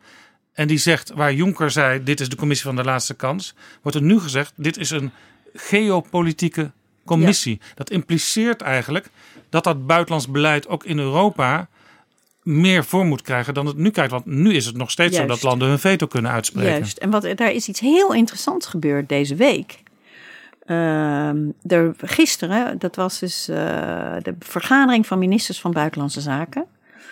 En die hebben voorgesteld, Nederland heeft dat ook ondertekend. 22 landen hebben dat ondertekend. Een voorstel om nou, een, de, betere discussies te voeren op buitenlands politiek gebied. Niet zo van eh, jij hebt twee minuten en jij hebt twee minuten. En een beetje oplezen wat, eh, wat, het wat iemand op het ministerie voor je heeft geschreven. Nee, echt goede discussies. Waarbij, eh, waarbij je ook wat langer moet kunnen doen over sommige onderwerpen. Maar belangrijker nog, op buitenlandse, Europese buitenlandse politiek is eigenlijk gewoon een nationaal issue gebleven. Want ieder land dat iets wil tegenhouden. Nou, Italië heeft bijvoorbeeld een, een stemming over. ehm, of nee, een stellingname, een Europese stellingname over Venezuela gewoon geblokkeerd. Ja, wat moeten wij met die dictatuur? Moeten we ze helpen? Moeten we ons uitspreken? We, moeten we een steunbetuiging opstellen aan de oppositieleider of niet? Dat soort dingen. Dat zijn, ja, jezus, denk je, ja, dit is niet een buurland, dit is hartstikke ver weg, hè, moet kunnen. Eén land kan dat dus eh, dwarsbomen. Nou, dat was in dit, geval Italië. Dit was Italië, maar over een ander issue is het dan weer Hongarije of eh, landen die eh, vaak zit China en nu op de of Rusland en nu op de hielen. Zo maar van, wij, wij, wij steunen jullie vanuit China. Ieder land heeft een Denk veto. een beetje aan ons als je die stemming straks gaat doen. Ja. Het wordt, niet, het wordt natuurlijk niet gedwongen, maar het wordt het meer impliciet. Nou ja, hè, als jullie willen dat wij die brug financieren en, dat en die weg aanleggen en eh, dat we jullie nog een extra termijn geven om die hoge leningen af te betalen, dan hou je nu Nepal voor ons uit de wind in de Mensenrechtenraad in Genève. Zo gaat het, hè? Ehm, Want anders kunnen we aan Nepal niet uitleggen waarom we jullie vanuit China weten steunen. dus, je hoeft maar één regering in de Europese Unie te bewerken. Hè? En die zet zijn poot dwars en gaat het hele feest niet door. Simpel niet. Dus die weten dat, eh, en hun grootste angst is natuurlijk dat dat veto wordt opgeheven. Eh, en daar gaat die brief over, van die, twee, die door 22 eh, landen is ondertekend. Die stellen dus voor om op een aantal issues dat veto op te heffen.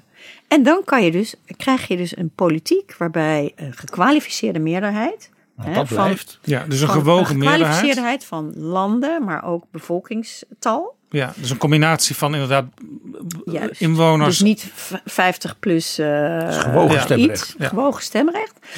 Als een, een, een, een, een, een, een grote groep landen vindt dat het zo gaat, dan moet dat zo kunnen gaan. En zo heb, dat hebben we nu bij landbouw, dat hebben we bij handel. En dan kan je gewoon als één blok kan je makkelijker optreden. Want dat Terwijl betekent, nu hoeft dat er maar betekent één dus- land iets zijn poot dwars te zetten en, en er is geen buitenlandse politiek. En dat maken we dus constant mee. En die, die veto-positie speelde, speelt bij de buitenlandse politiek. Ja. Maar is bij andere grote terreinen wel al verdwenen. Eh, Europa is, is machtig op het gebied van handel bijvoorbeeld. Ja, Omdat we daar met één stem spreken. precies. En we, geen veto hebben op dat gebied. Ja. Maar, maar buitenlandpolitiek is natuurlijk eigenlijk altijd nationaal gebleven. Ja, dat is trouwens interessant. Bij die 22 landen die dat dus willen, meer met gekwalificeerde meerderheid stemmen, Ja. zit Nederland. Minister Blok heeft dat dus ook ondersteund. Ja. Dat is in historisch perspectief ook spannend, want Nederland heeft, is daar niet altijd voor geweest. Nederland is daar niet altijd voor geweest. Nederland heeft natuurlijk heel lang ehm, ja, een beetje tot de mini- minimalisten behoord op dat terrein. Hè? Op, de, op het gebied van de interne markt willen we een heleboel. Maar op het gebied van hè, meer politieke issues uh, of justitie en zo, daar hebben we gewoon moeite mee. En dat heeft misschien ook buitenlandse zaken een beetje met dat, die Atlantische blik te maken. We keken toch ook altijd over de schouder wat bijvoorbeeld de Amerikanen deden. Ja, maar het is natuurlijk ook hè, ministers. Um, die zagen eigenlijk een beetje de poot onder hun eigen stoel vandaan als ze daarmee. Uh, want hè, die, die geven daarmee een macht op die ze nu hebben. Hè? Want je bent machtiger als je een veto hebt, natuurlijk. Maar tegelijkertijd belet je dus Europa vaak uh, door dat veto te gebruiken. Hè? Nederland, een goed voorbeeld is, is, is, de, uh, is de uitbreiding. Hè? We hebben laatst een, een, een nou, we hebben allemaal procedures. Die zijn, zijn niet zulke goede procedures.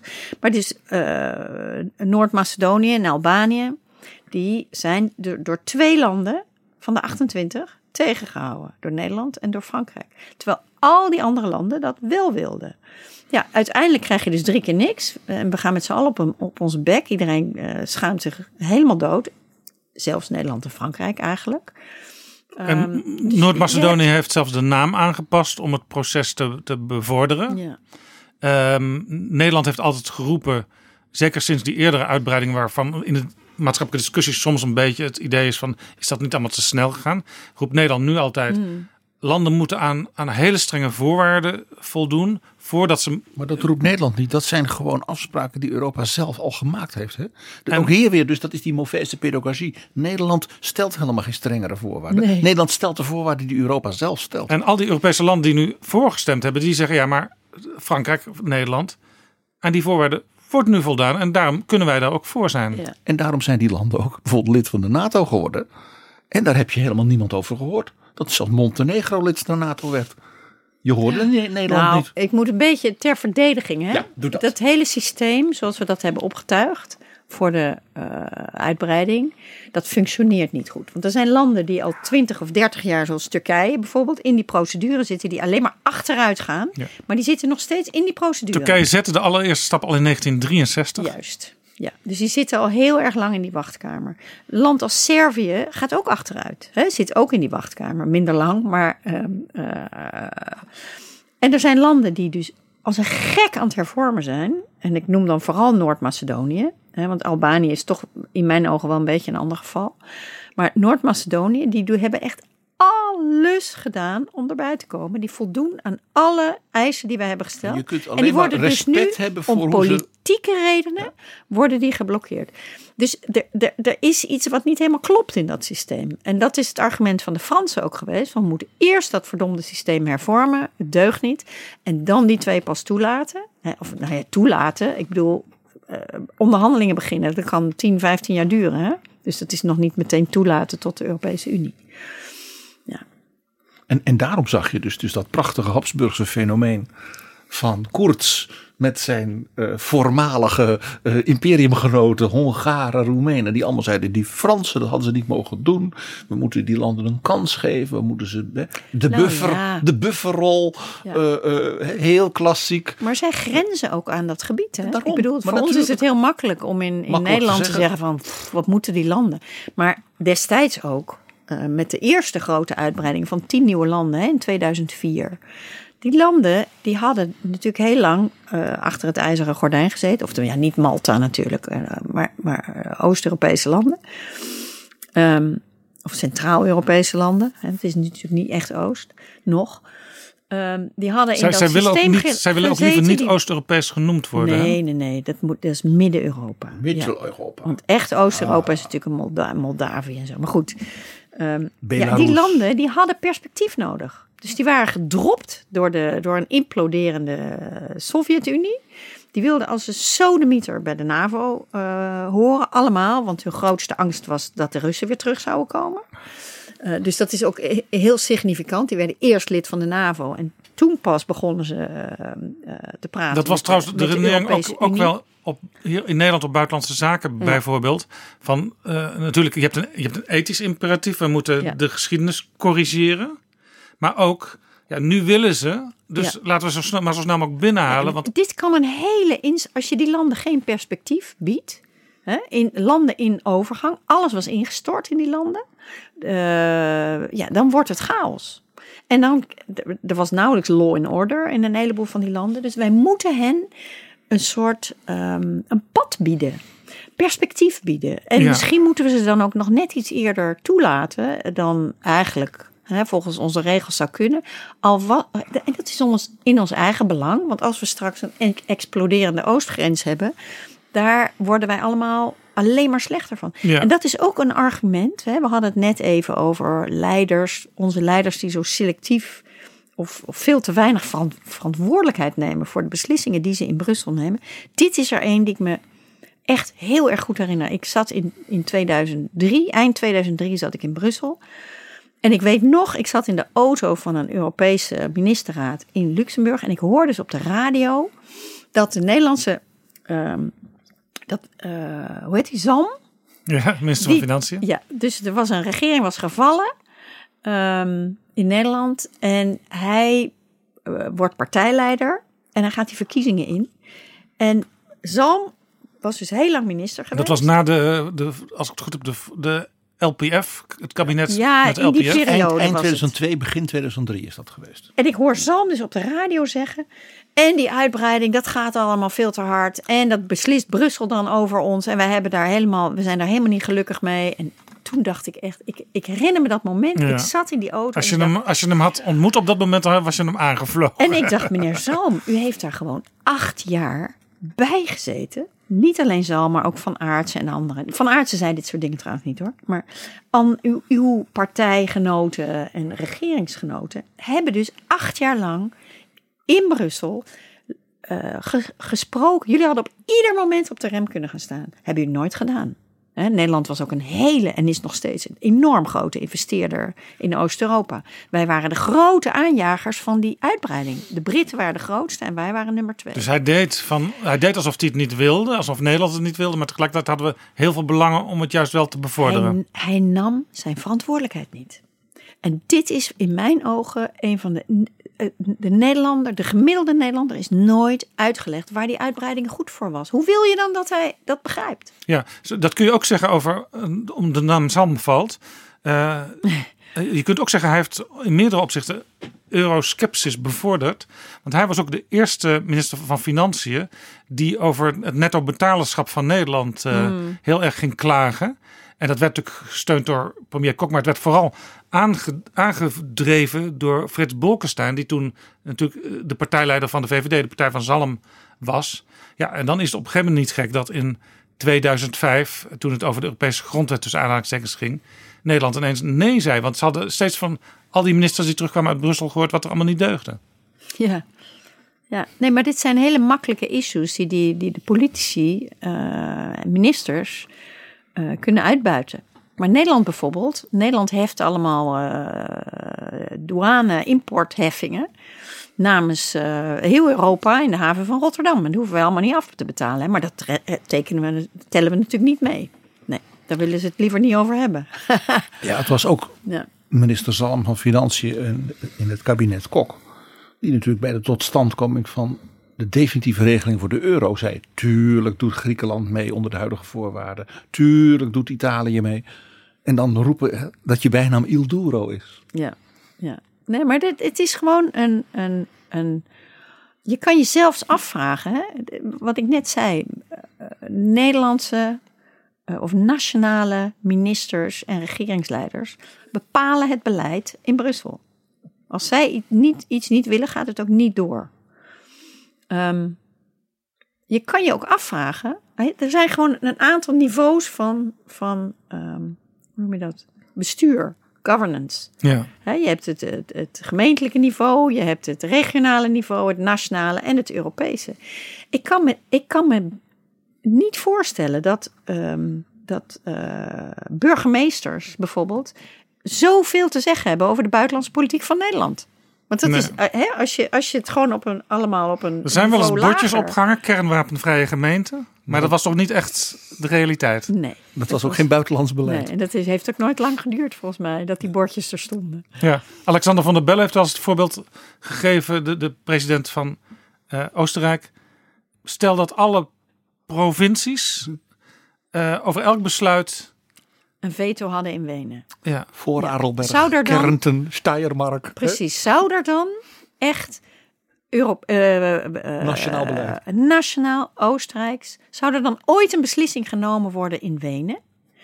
Die goed is voor heel Oostenrijk? Nee, natuurlijk niet. Want dan komen al die provincies, hè, die provinciale bonzen, bazen, die provinciaal gekozen worden, die komen daar natuurlijk alleen maar voor hun eigen provincie. Zodat ze thuis kunnen komen en zeggen: Jongens, ik heb eh, die, die lui uit Tirol dus even een flinke klap op mijn bek gegeven. J'ai gagné. J'ai gagné. Hè, zoals een, Ja. une mauvaise pédagogie. Van der Bellen is trouwens wel een heel mooi voorbeeld. Want Van der Bellen, toen hij eh, president wilde worden, ehm, die kregen natuurlijk allemaal spindokters. En die spindokters zeiden: Meneer Van der Bellen, hier hebben we een aantal dingen die u niet moet zeggen eh, of die u moet ontwijken. En bovenaan dat lijstje stond natuurlijk Europa. Oostenrijkers profiteren als een gek van, eh, van de Europese Unie. Don't mention Brussels. Maar don't mention Brussels, want ze haten het. En toen zei die van der Bellen, maar sorry hoor, ik ben nu 72 jaar. Ik heb iets van 17 jaar in het parlement gezeten. Mensen weten precies wat ik over Europa denk. Namelijk dat er niet genoeg Europa is. Ik wil, we vragen alsmaar meer en we doen net alsof het niet zo is. Hè? Dus eh, denk, denken jullie nou echt dat mensen op mij gaan stemmen als ze zien dat ik ineens alle vragen over Europa ontwijk? Of als ik ineens ga pissen op Brussel, zoals jullie allemaal doen? Eh, Kom nou toch. Ik bedoel, sorry hoor, ik heb echt niks te verliezen. Dus ik doe dat gewoon niet. Dus die heeft die spindokters de laan uitgestuurd en is gewoon met zijn eh, helemaal zichzelf gebleven. En van dit soort politici hebben we er wel een beetje te weinig, vind ik, in Europa. Ja. En, en het grappige is dat dus Van der Bellen, die dus gewoon bijna als een bijna nuchter Oostenrijker zegt van als, nou- als er nou één land, ook vanuit de historie, hè, Juist. heel veel belang heeft bij zoveel mogelijk vrienden om je heen. Ja.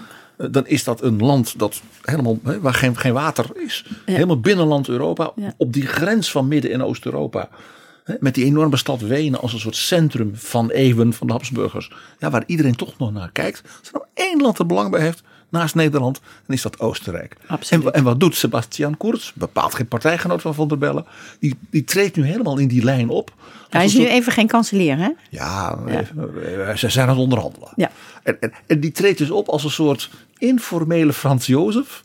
Als het gaat om Noord-Macedonië, als het gaat om Servië, als het gaat om Albanië. De Oostenrijkers Ik vind zijn dat zo de kostelijk. draaischijf. eh, Kijk, zelfs het fysieke hart van Europa sinds de uitbreiding, en zeker met Brexit nu, eh, ligt ergens tussen München en, en, en Praag en Wenen. Hè? In die driehoek ergens moet het, het echte hart van het geografische hart van Europa de liggen. stad van Mozart. Zoiets, stad van, eh, stad van Mozart.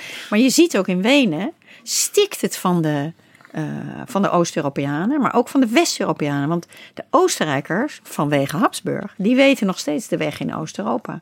En wij weten dat niet. Dus als wij willen investeren of een of ander project Dan willen doen in Oost-Europa, uitvalsbasis kan nemen wij zijn. een Oostenrijkse consultant. Hè? Want die heeft nog wel neefjes en oude associates en ik weet niet wat allemaal. Tegelijkertijd de Oost-Europeanen, daarom stikt het ook van al mijn buren waren ook allemaal Oekraïners en Moldaviërs en zo.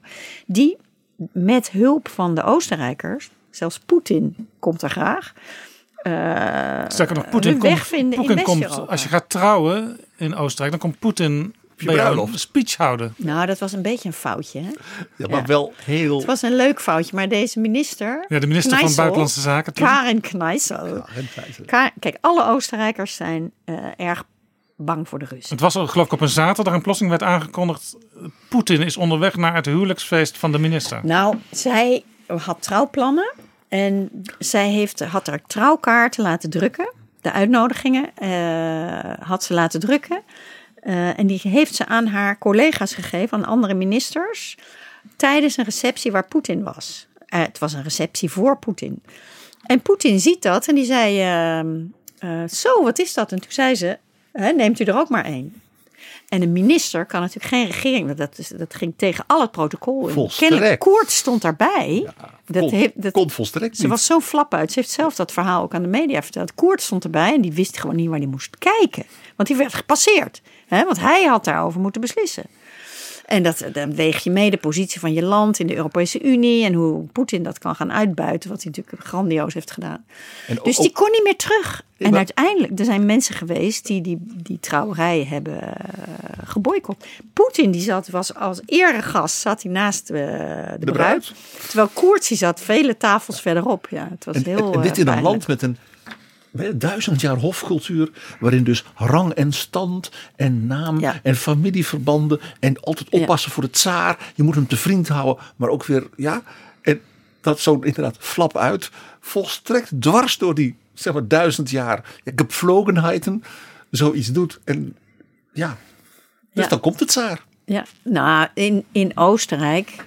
ehm, kijk, na de oorlog is Oostenrijk in vier zones opgedeeld. Dat hè, weet dus bijna niemand hier. Nee. En Wenen was de Russische, Russische zone. zone. Ja? Nou, een deel van Wenen, hè? Want Ah, ja. Russen, er waren vier zones ook in Wenen. zeg Ja, maar dus goed, en Wenen Russen- heen, om vergelijkbaar Wenen met, heen was alles vergelijkbaar met. Duitsland na de oorlog. Maar die Russen, die zijn dus tien jaar blijven hangen in Oostenrijk. En toen hebben ze gezegd tegen de Oostenrijk... en in heel veel landen zijn ze gebleven. hè. In Oost-Duitsland zijn ze nooit vertrokken, Tsjechoslowakije, et cetera. Ze hebben uiteindelijk, zijn ze uit, is het Rode Leger uit Oostenrijk vertrokken. Het was een grote zone. Zijn ze daar vertrokken op eh, voorwaarde dat, Oostenrijk beloofde dat het neutraal zou blijven. Want de Russen zagen dat de Duitsers bij de NAVO zaten, dat de Italianen bij de NAVO zaten, maar de Zwitsers waren neutraal. En toen hebben ze gezegd: oké, als de Oostenrijkers ook neutraal zijn, they cut the line. Dan hebben we niet één front tegenover ons. En de Oostenrijkers waren zo blij dat de Russen zouden vertrekken, dat ze dat beloofd hebben. En die hebben daarom ook nooit eh, zelfs maar lid durven worden van de Europese Unie. Want die dachten al dat dat, hè, terwijl dat met defensie verder helemaal niks te maken had, die dachten al dat dat eh, dus, eh, de Russen zou kunnen provoceren en dat het Rode Leger misschien op een dag terug zou komen. Weet je dat er oude mensen zijn in Oostenrijk die nog steeds, en dat is natuurlijk een, een, een soort eh, trauma, Niet weten dat ze in de Europese Unie en NAVO- Nee, maar die nog steeds zorgen dat ze altijd wat benzine in de, in de auto hebben zitten. Want als de Russen komen, dan, dan, eh, kunnen ze nog net de grens bereiken. kunnen we weg. Ja. Dat zijn de oudere mensen, die, die, die, die angst. Er is het, eh, het grootste gezegde van Oostenrijk, dat gaat over de Russen. Dat is, je moet de Russische beer niet op zijn staart trappen. Voilà. De eerste grote buitenlandreis van iedere Oostenrijkse regering gaat linea directa naar Moskou. Ik heb nog een paar vragen om een soort van voorlopige conclusie te trekken.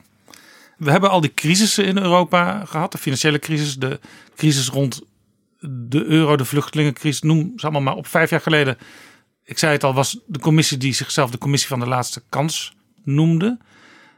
In de publieke opinie werd de vraag gesteld, waar eindigt dit? Of is dit misschien wel het begin van het einde van de Europese Unie zoals we die kennen? Inmiddels, die conclusie, voorlopige conclusie hadden we al even getrokken, leidt de Brexit ertoe dat we weer ons meer realiseren wat de waarde van Europa is en waarom het zo nuttig is om samen te werken. Heeft ook allerlei consequenties, vertelde u. Namelijk, we gaan ook vanuit Nederland op een andere manier coalities bouwen. En dat is niet altijd meer vanzelfsprekend de ene coalitie, maar dat wisselt. Dus we moeten dat ook weer leren. Een belangrijk leerproces voor de Nederlandse regering. Het is moeilijk om de.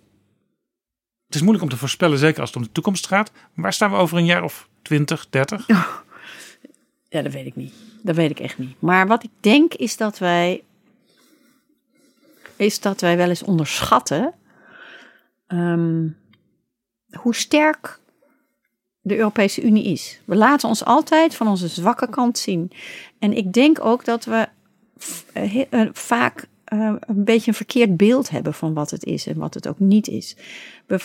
Mensen hebben het altijd over hè, onze Europese droom en dat geklier in Brussel en het is allemaal drie keer niks. Hè, en, eh, een compromis van een compromis en van een compromis. Maar dit is nou, dat is de aard van het beestje. En zo functioneert het. En je kan, ja, je kan dat heel erg moeilijk ehm, veranderen. Als je met 28 of binnenkort dan waarschijnlijk 27 landen bent. En je wil blijven meebeslissen. En de een land, het ene land is transatlantisch ingesteld. En de andere is nog steeds als de dood voor Rusland. En daar, ja, er zit van alles tussen en omheen. En dan zijn we Ja, ook weer terug in Habsburg. Dan zijn we dus exact terug in Habsburg. Ik denk dat het traag zal blijven gaan. Europese besluiten zijn altijd compromissen. Kijk, vroeger, als er, als er geschillen waren, dan gingen we schieten. Op, hè, eens in de zoveel tijd gingen we op elkaar schieten. Nou, dan waren er altijd de grootste, met de grootste legers, die liepen dan over de kleintjes heen. Het eindigde altijd in tranen. Ja, nu doen we dus eigenlijk hetzelfde. We hebben nog steeds allemaal onze eigen belangen, onze eigen geschiedenis. En, maar we schieten niet meer met munitie, we schieten nu met woorden. En daar is Brussel voor uitgevonden. Als je naar, naar Europese ministerraden, uh, als je die volgt, dan kan je natuurlijk niet echt bijzitten, maar als je die goed volgt, dan zie je, dit zijn gewoon uh, slagvelden. Er, er worden gewoon grote gevechten. En de, de, moderne soldaten, dat zijn de, de, de keurige ambtenaartjes. Dat zijn de Sherpa's. Dat zijn de Sherpa's, dat zijn de ambtenaartjes van de ministeries. Die gewoon lopen te vechten over hoeveel gram suiker er in een. Uh, in en ze, gaan ook, ze gaan ook gewapend naar die bijeenkomsten toe. Uh, zeker de ministers die in de media van alles roepen. Ja. Ja. En ze komen er toch vaak wel weer met een het, oplossing uit. Eh, En uiteindelijk, soms onderhandelen ze twee jaar over één issue. En soms zit het vijftien jaar vast. Maar uiteindelijk komen ze er komen ze er bijna altijd uit. En dit is dus waar Brussel voor is uitgevonden: dat we elkaar niet nog erger naar de strot vliegen. Ja, in mijn ogen functioneert dat. Ik heb, uh... Dat is ook zo wat ik gezien heb in Brussel ja. zelf. Dat de wil om er uiteindelijk uit te komen is veel groter dan we wel eens aannemen. Ik las uh, de afgelopen dagen deel 3 van Charles, Charles Moore's reusachtige biografie, de geautoriseerde biografie van Margaret Thatcher. Boek is net Oh uit. ja, ja, ja, ja. Heb ik niet gelezen, maar ik heb wel gehoord dat het heel goed Alone. is. Mm. Prachtige titel. En ergens heeft hij uit dus geheime verslagen die hij mocht inzien. Uh, uh, een gesprek van François Mitterrand en Margaret Thatcher geanalyseerd. En dat beschrijft hij. En in dat boek komt duidelijk naar voren dat zij een heel aparte, wat flirterige relatie met elkaar hadden. He, politiek volkomen verschillend, maar zij, hij vond haar boeiend en zij vond hem charmant. Mm -hmm. En dan vertelt hij, als we niet oppassen, en Duitsland wordt één, dat speelt in die periode. Ja, ja. Hij zegt dan wordt Duitsland heel groot en dat kan niet anders. Hij zegt, want oh, dan worden ze groot. ja. Hij zegt, wat er dan gaat gebeuren, is dat wij met elkaar gaan bellen en wij gaan met Gorbachev bellen. Hij zegt, en dan zijn we terug in 1930. Precies. En toen zei mevrouw Thatcher, dat had ik nog nooit gelezen, en dat kwam dus uit dit verslag van dat gesprek. Dat Habsburgse Rijk, daar was toch heel veel voor te zeggen. Mevrouw Thatcher die tegen Mitterrand zegt, Ja. laten we oppassen dat we niet weer in 1913 komen. Exact. Dus laten we in Europa dat met elkaar blijven doen. Zodat ook dat Duitsland zijn, zijn plek erin heeft. Maar wel met ons samen. En waarop zij zei dat dat Habsburgse Rijk. Dat had een hoop waar, wat daarvoor pleitte. Ja, mooi. Ja. Een Britse. Nee, maar sommige dingen zijn echt de constanten hè, op het, op, in, de, in de Europese politiek. Dat zie je iedere keer. De, de rol van Duitsland. Het hele Europese eenwording is opgetuigd om te zorgen dat Duitsland niet weer zo dominant zou worden op het continent. En om dat te doen moesten ze met hun grootste rivaal in een soort harnas van, van regeltjes worden gehezen, namelijk met de Fransen. En hoe meer van ons daarbij zouden gaan zitten, hoe beter het zou functioneren. Daarom was het ook zo eng. En nu kankeren we allemaal op Macron met zijn eh, arrogantie en zijn dominantie. Het is En, een eh, Fransman. is het zo, was het zo eng tien jaar geleden tijdens de eurocrisis, toen de Fransen veel te veel met zichzelf bezig waren, de Duitsers alle ideeën uit Berlijn moesten komen. Dat Ja, was eng. En, En, En, en en Schäuble ook het gevoel had dat hij alleen stond. zij waren zich daar zelf ook heel erg bewust voor. Dus heel, van. dus heel vaak zag je dan dat de Duitsers, die wilden een idee lanceren. Die hadden zoiets van, oh god, ja, ze zullen wel weer denken. Hè, we- dus die, die vroegen dan iemand anders. Ja. Bijvoorbeeld de Omdat- Nederlander. Soms de Nederlander, maar ook wel De. Oostenrijkers, de Finnen. Hè, die, Ja, die was- moesten dan dat idee lanceren. Ja. Pijnlijk, hè? Elke paar jaar hoor je ook iemand roepen. Waar is de Frans-Duitse as gebleven? Ja. Dan, het is blijkbaar een soort hulpschreeuw van. Neem eens een initiatief. De Frans-Duitse as zal er altijd zijn in mijn ogen. Want nogmaals, het, het, draait, het, het draait in Europa om Frankrijk en Duitsland. Daar is de het mee twee begonnen. landen die, Ja. de, die altijd eh, de ambitie hebben gehad om het, het continent te domineren. Duitsland wint al meestal. Eh, nou goed, met de bekende ravage eh, tot, tot gevolg. Maar soms ligt het ene land in de touwen. Nu ligt Duitsland min of meer politiek in de touwen. Eh, en dan komt er geen enkel idee meer uit Berlijn. En dan is, is, is, is, is Parijs dus aan zet. Nu komen alle ideeën over de Europese defensie, over een nieuwe, eh, ehm, uitbreidingspolitiek, over alles en nog wat komen uit Parijs. Maar tien jaar geleden was het precies andersom. Ik heb nog één kleine vraag. Want u noemde al Hongarije. Eh, de rol die de Britten traditioneel altijd speelden, altijd in de contramine, dat doet Hongarije nu steeds. Uh, Orbán heeft natuurlijk problemen ook binnen zijn eigen politieke Europese familie. Is er een kans dat, dat zij er ooit uitstappen? Nee, denk ik niet. Absoluut niet. Want Orbán kan, eh, is een van de grootste ontvangers van uh, Europese subsidies. Is het zo banaal?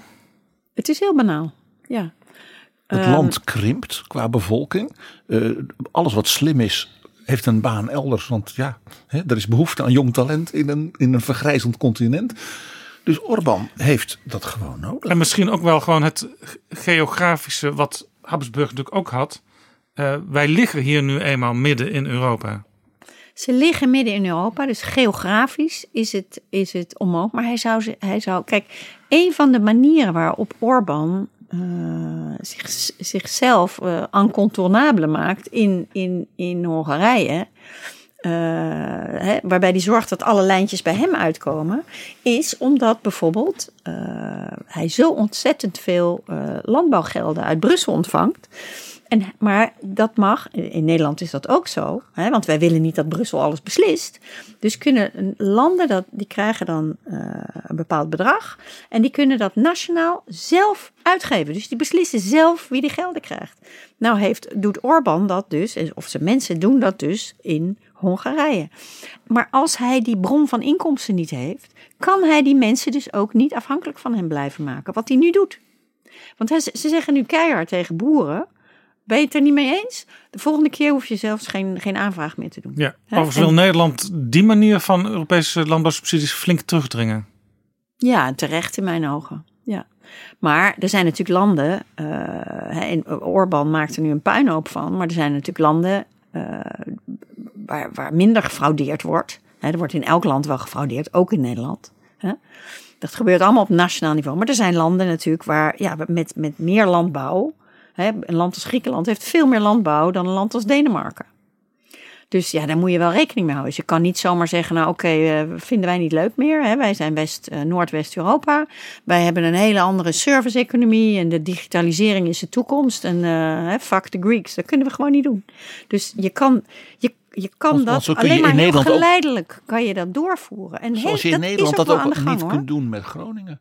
Zoals je dat in Nederland niet kan doen met. Van, ja, die, gasbellers op. Ja, jammer die aardbevingen. Nou ja, hun probleem. Ja, ja. Dat maar zouden wij niet accepteren. Uiteindelijk uh, zie je dus, als je, als je een beetje over de laatste decennia kijkt naar hoe, dat, hoe die Europese begroting is geëvolueerd, zie je natuurlijk dat de cohesiegelden en de landbouwgelden dus cohesie is investeren in hele arme uh, plattelandsgebieden. Ja, waar Nederland ook tegen ageert nu. Waar Nederland ook tegen ageert. Ja, want ja, wij strijken. Hè, wij zijn tegen al die dingen omdat we, dus, omdat we daar zelf niet van profiteren.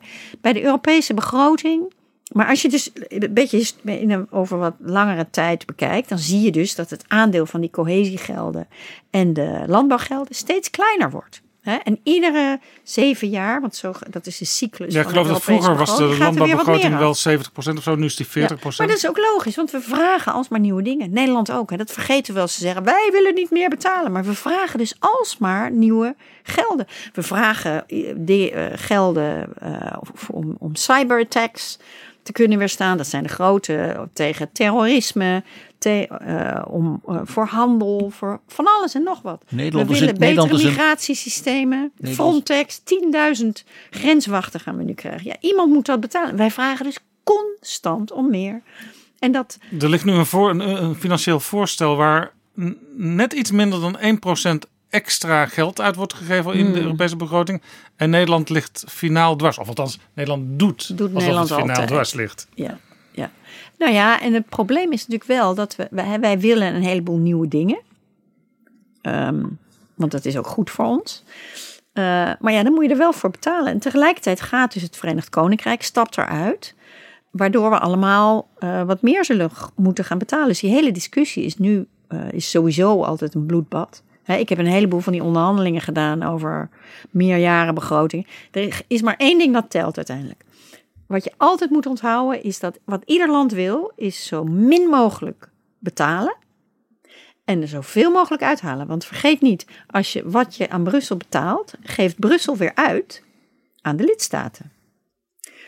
Landbouwgelden, subsidies voor start-ups, eh, van alles en nog wat. Vandaar dat Nederland ook altijd geld kreeg voor Flevoland bijvoorbeeld uit die Ja. cohesiefondsen. Maar Nederland is ook een goede ontvanger natuurlijk van Europese, van Europese gelden. Die en dat vergeten van we de wel eens te vermelden. Hè? De dingen van de Europese begroting, die dus van belang zijn voor de lange termijn ontwikkeling van de economie. Dus daar wordt en terecht heel veel extra geïnvesteerd. Digitalisering, R&D, Horizon 2020, Ja.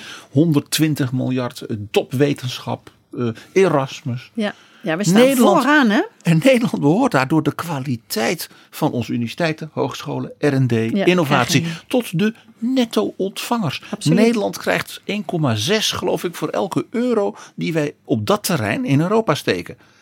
Ja. Daar hoor je nooit iemand over. En geen land in Europa zegt nee, dat moet je Nederland niet geven. Want dat wordt, wordt beoordeeld op topkwaliteit door de Europese Research Council. Die zeggen, ja, er zijn landen die zijn gewoon verschrikkelijk goed. Ja. Zoals Nederland. Ja. Eh, ja. En die Baltische landen kijken dus ook naar Nederland. Die willen dat ook. En bijvoorbeeld Estland doet dat bijvoorbeeld heel erg goed. Maar daar hoor je Nederland over. Nee, we gaan natuurlijk tekeer tegen wat we betalen en niet tegen wat we ontvangen. Want dat willen we natuurlijk allemaal wel graag houden. Hè? En dan roepen we, ja, En daar hebben we recht op vanwege En- onze kwaliteit. We zijn heel goed, dus dan hebben we Ja, er dat recht is ook zo. dat dat, is is ook zo. zo. Maar het is, het is weer hetzelfde als waar, waar we het eerder over hadden. Het, het verhaal wordt zo selectief verteld. Mauvaise pedagogie. Juist. PG, ik weet, eh jij hebt een afwijking. Maar en, één. En dat is dat je af en toe, als je over internationale politiek praat, Europa en ook de historische blik daarbij hebt, dan komt er muziek in je hoofd. En als je het over Oostenrijk en de Habsburgers hebt, natuurlijk in optima forma. Wenen is natuurlijk de stad van de klassieke muziek. Volgend jaar vieren we 250 jaar Ludwig van Beethoven. En wat is nou de ultieme, zeg maar, Habsburgse opera? Dat past bij dit verhaal, want die is nostalgisch. Die is geschreven toen het Habsburgse Rijk verdwenen was. En geschreven door een componist, niet uit Oostenrijk, maar uit München. Richard Strauss. Maar het libretto is van de ultieme Oostenrijkse eh, dichter Hugo van Hofmannsthal. En dat is De Rosenkavalier. En de hoofdpersoon daarin, de veldmarschalin, een, een dame van zeer verfijnde adel. Die heet Marie-Therese. En het hele stuk speelt ook in, het tijd, in de tijd van de Rococo in Wenen. En het is een magisch stuk. En laten we een klein stukje doen waarin je de veldmarschalin Marie-Therese nadenkt over haar leven. Want het is ook een hele filosofische opera. Naast allerlei komische, Laten merkwaardige dingen. Laten we daar even naar luisteren, want het is ook wel symbolisch natuurlijk. Want wij hebben nu anderhalf uur nagedacht over het leven wat toch nog in Europa blijkt te zitten. En ook een beetje over de toekomst van Europa. Klein stukje.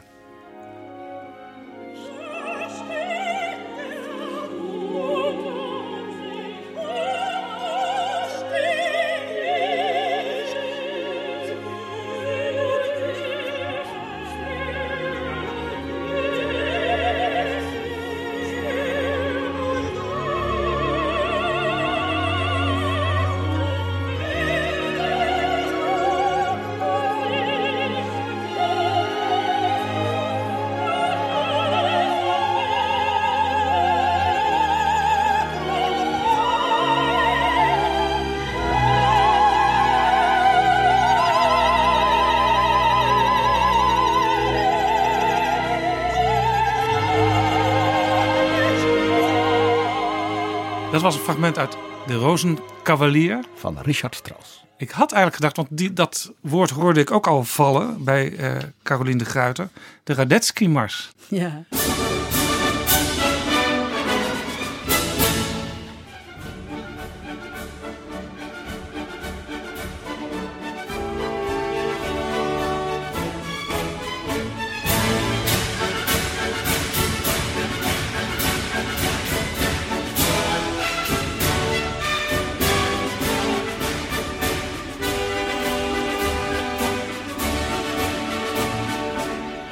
Dat is militaire muziek van dat zogenaamde dappere, maar altijd wat mislukkende Oostenrijkse leger. Radetzky was de generaal die in Italië vocht. En, ertoe, en dat leidde ertoe dat heel Noord-Italië verloren ging voor de Habsburgers. Dus ik vind dat niet zo heel gepast. Caroline de Guiter had u een abonnement in uh, Wenen op, op de opera? Ja, ik had een abonnement op de opera. Die zit iedere avond vol. En daar heb je wachtlijsten voor van 20 jaar. Ja, dus ik had een abonnement, kocht ik over van een uh, Oostenrijkse vriendin van mij uit Brussel. En haar, dat, die had het weer van haar vader, die al twintig jaar geleden was overleden. maar dat abonnement geef je dus niet op. Want uh, als je het opgeeft, dan ben je het kwijt. Uh, dan ben je het kwijt. En dan kan je het nooit meer terugkrijgen. Dat dus zij houden dat abonnement in de familie. Dat zijn voilà. erfstukken in de familie. Er zijn boxen, ja. er zijn boxen in de staatsoper in Wenen. Ja. Dat zijn boxen die zijn van de familie vanaf de opening door keizer Frans Jozef. Ja. En om tien uur is de opera klaar. Want Frans Jozef moest op tijd naar Die bed. wilde op tijd naar bed. Nog steeds. En wij zijn ook klaar. Hartelijk dank voor dit mooie gesprek, Caroline de Guiter. Jullie ook bedankt.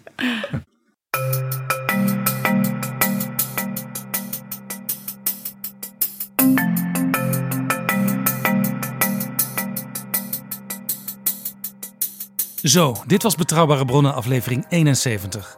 Deze aflevering is mede mogelijk gemaakt door de Europese Commissie. Reacties zijn welkom op Twitter, op Facebook, in de commentaren bij podcastleverancier. Maar vertel het vooral aan anderen dat we er zijn. Want jij gunt toch iedereen betrouwbare bronnen? Tot volgende keer. Betrouwbare bronnen wordt gemaakt door Jaap Jansen in samenwerking met dag en nacht.nl.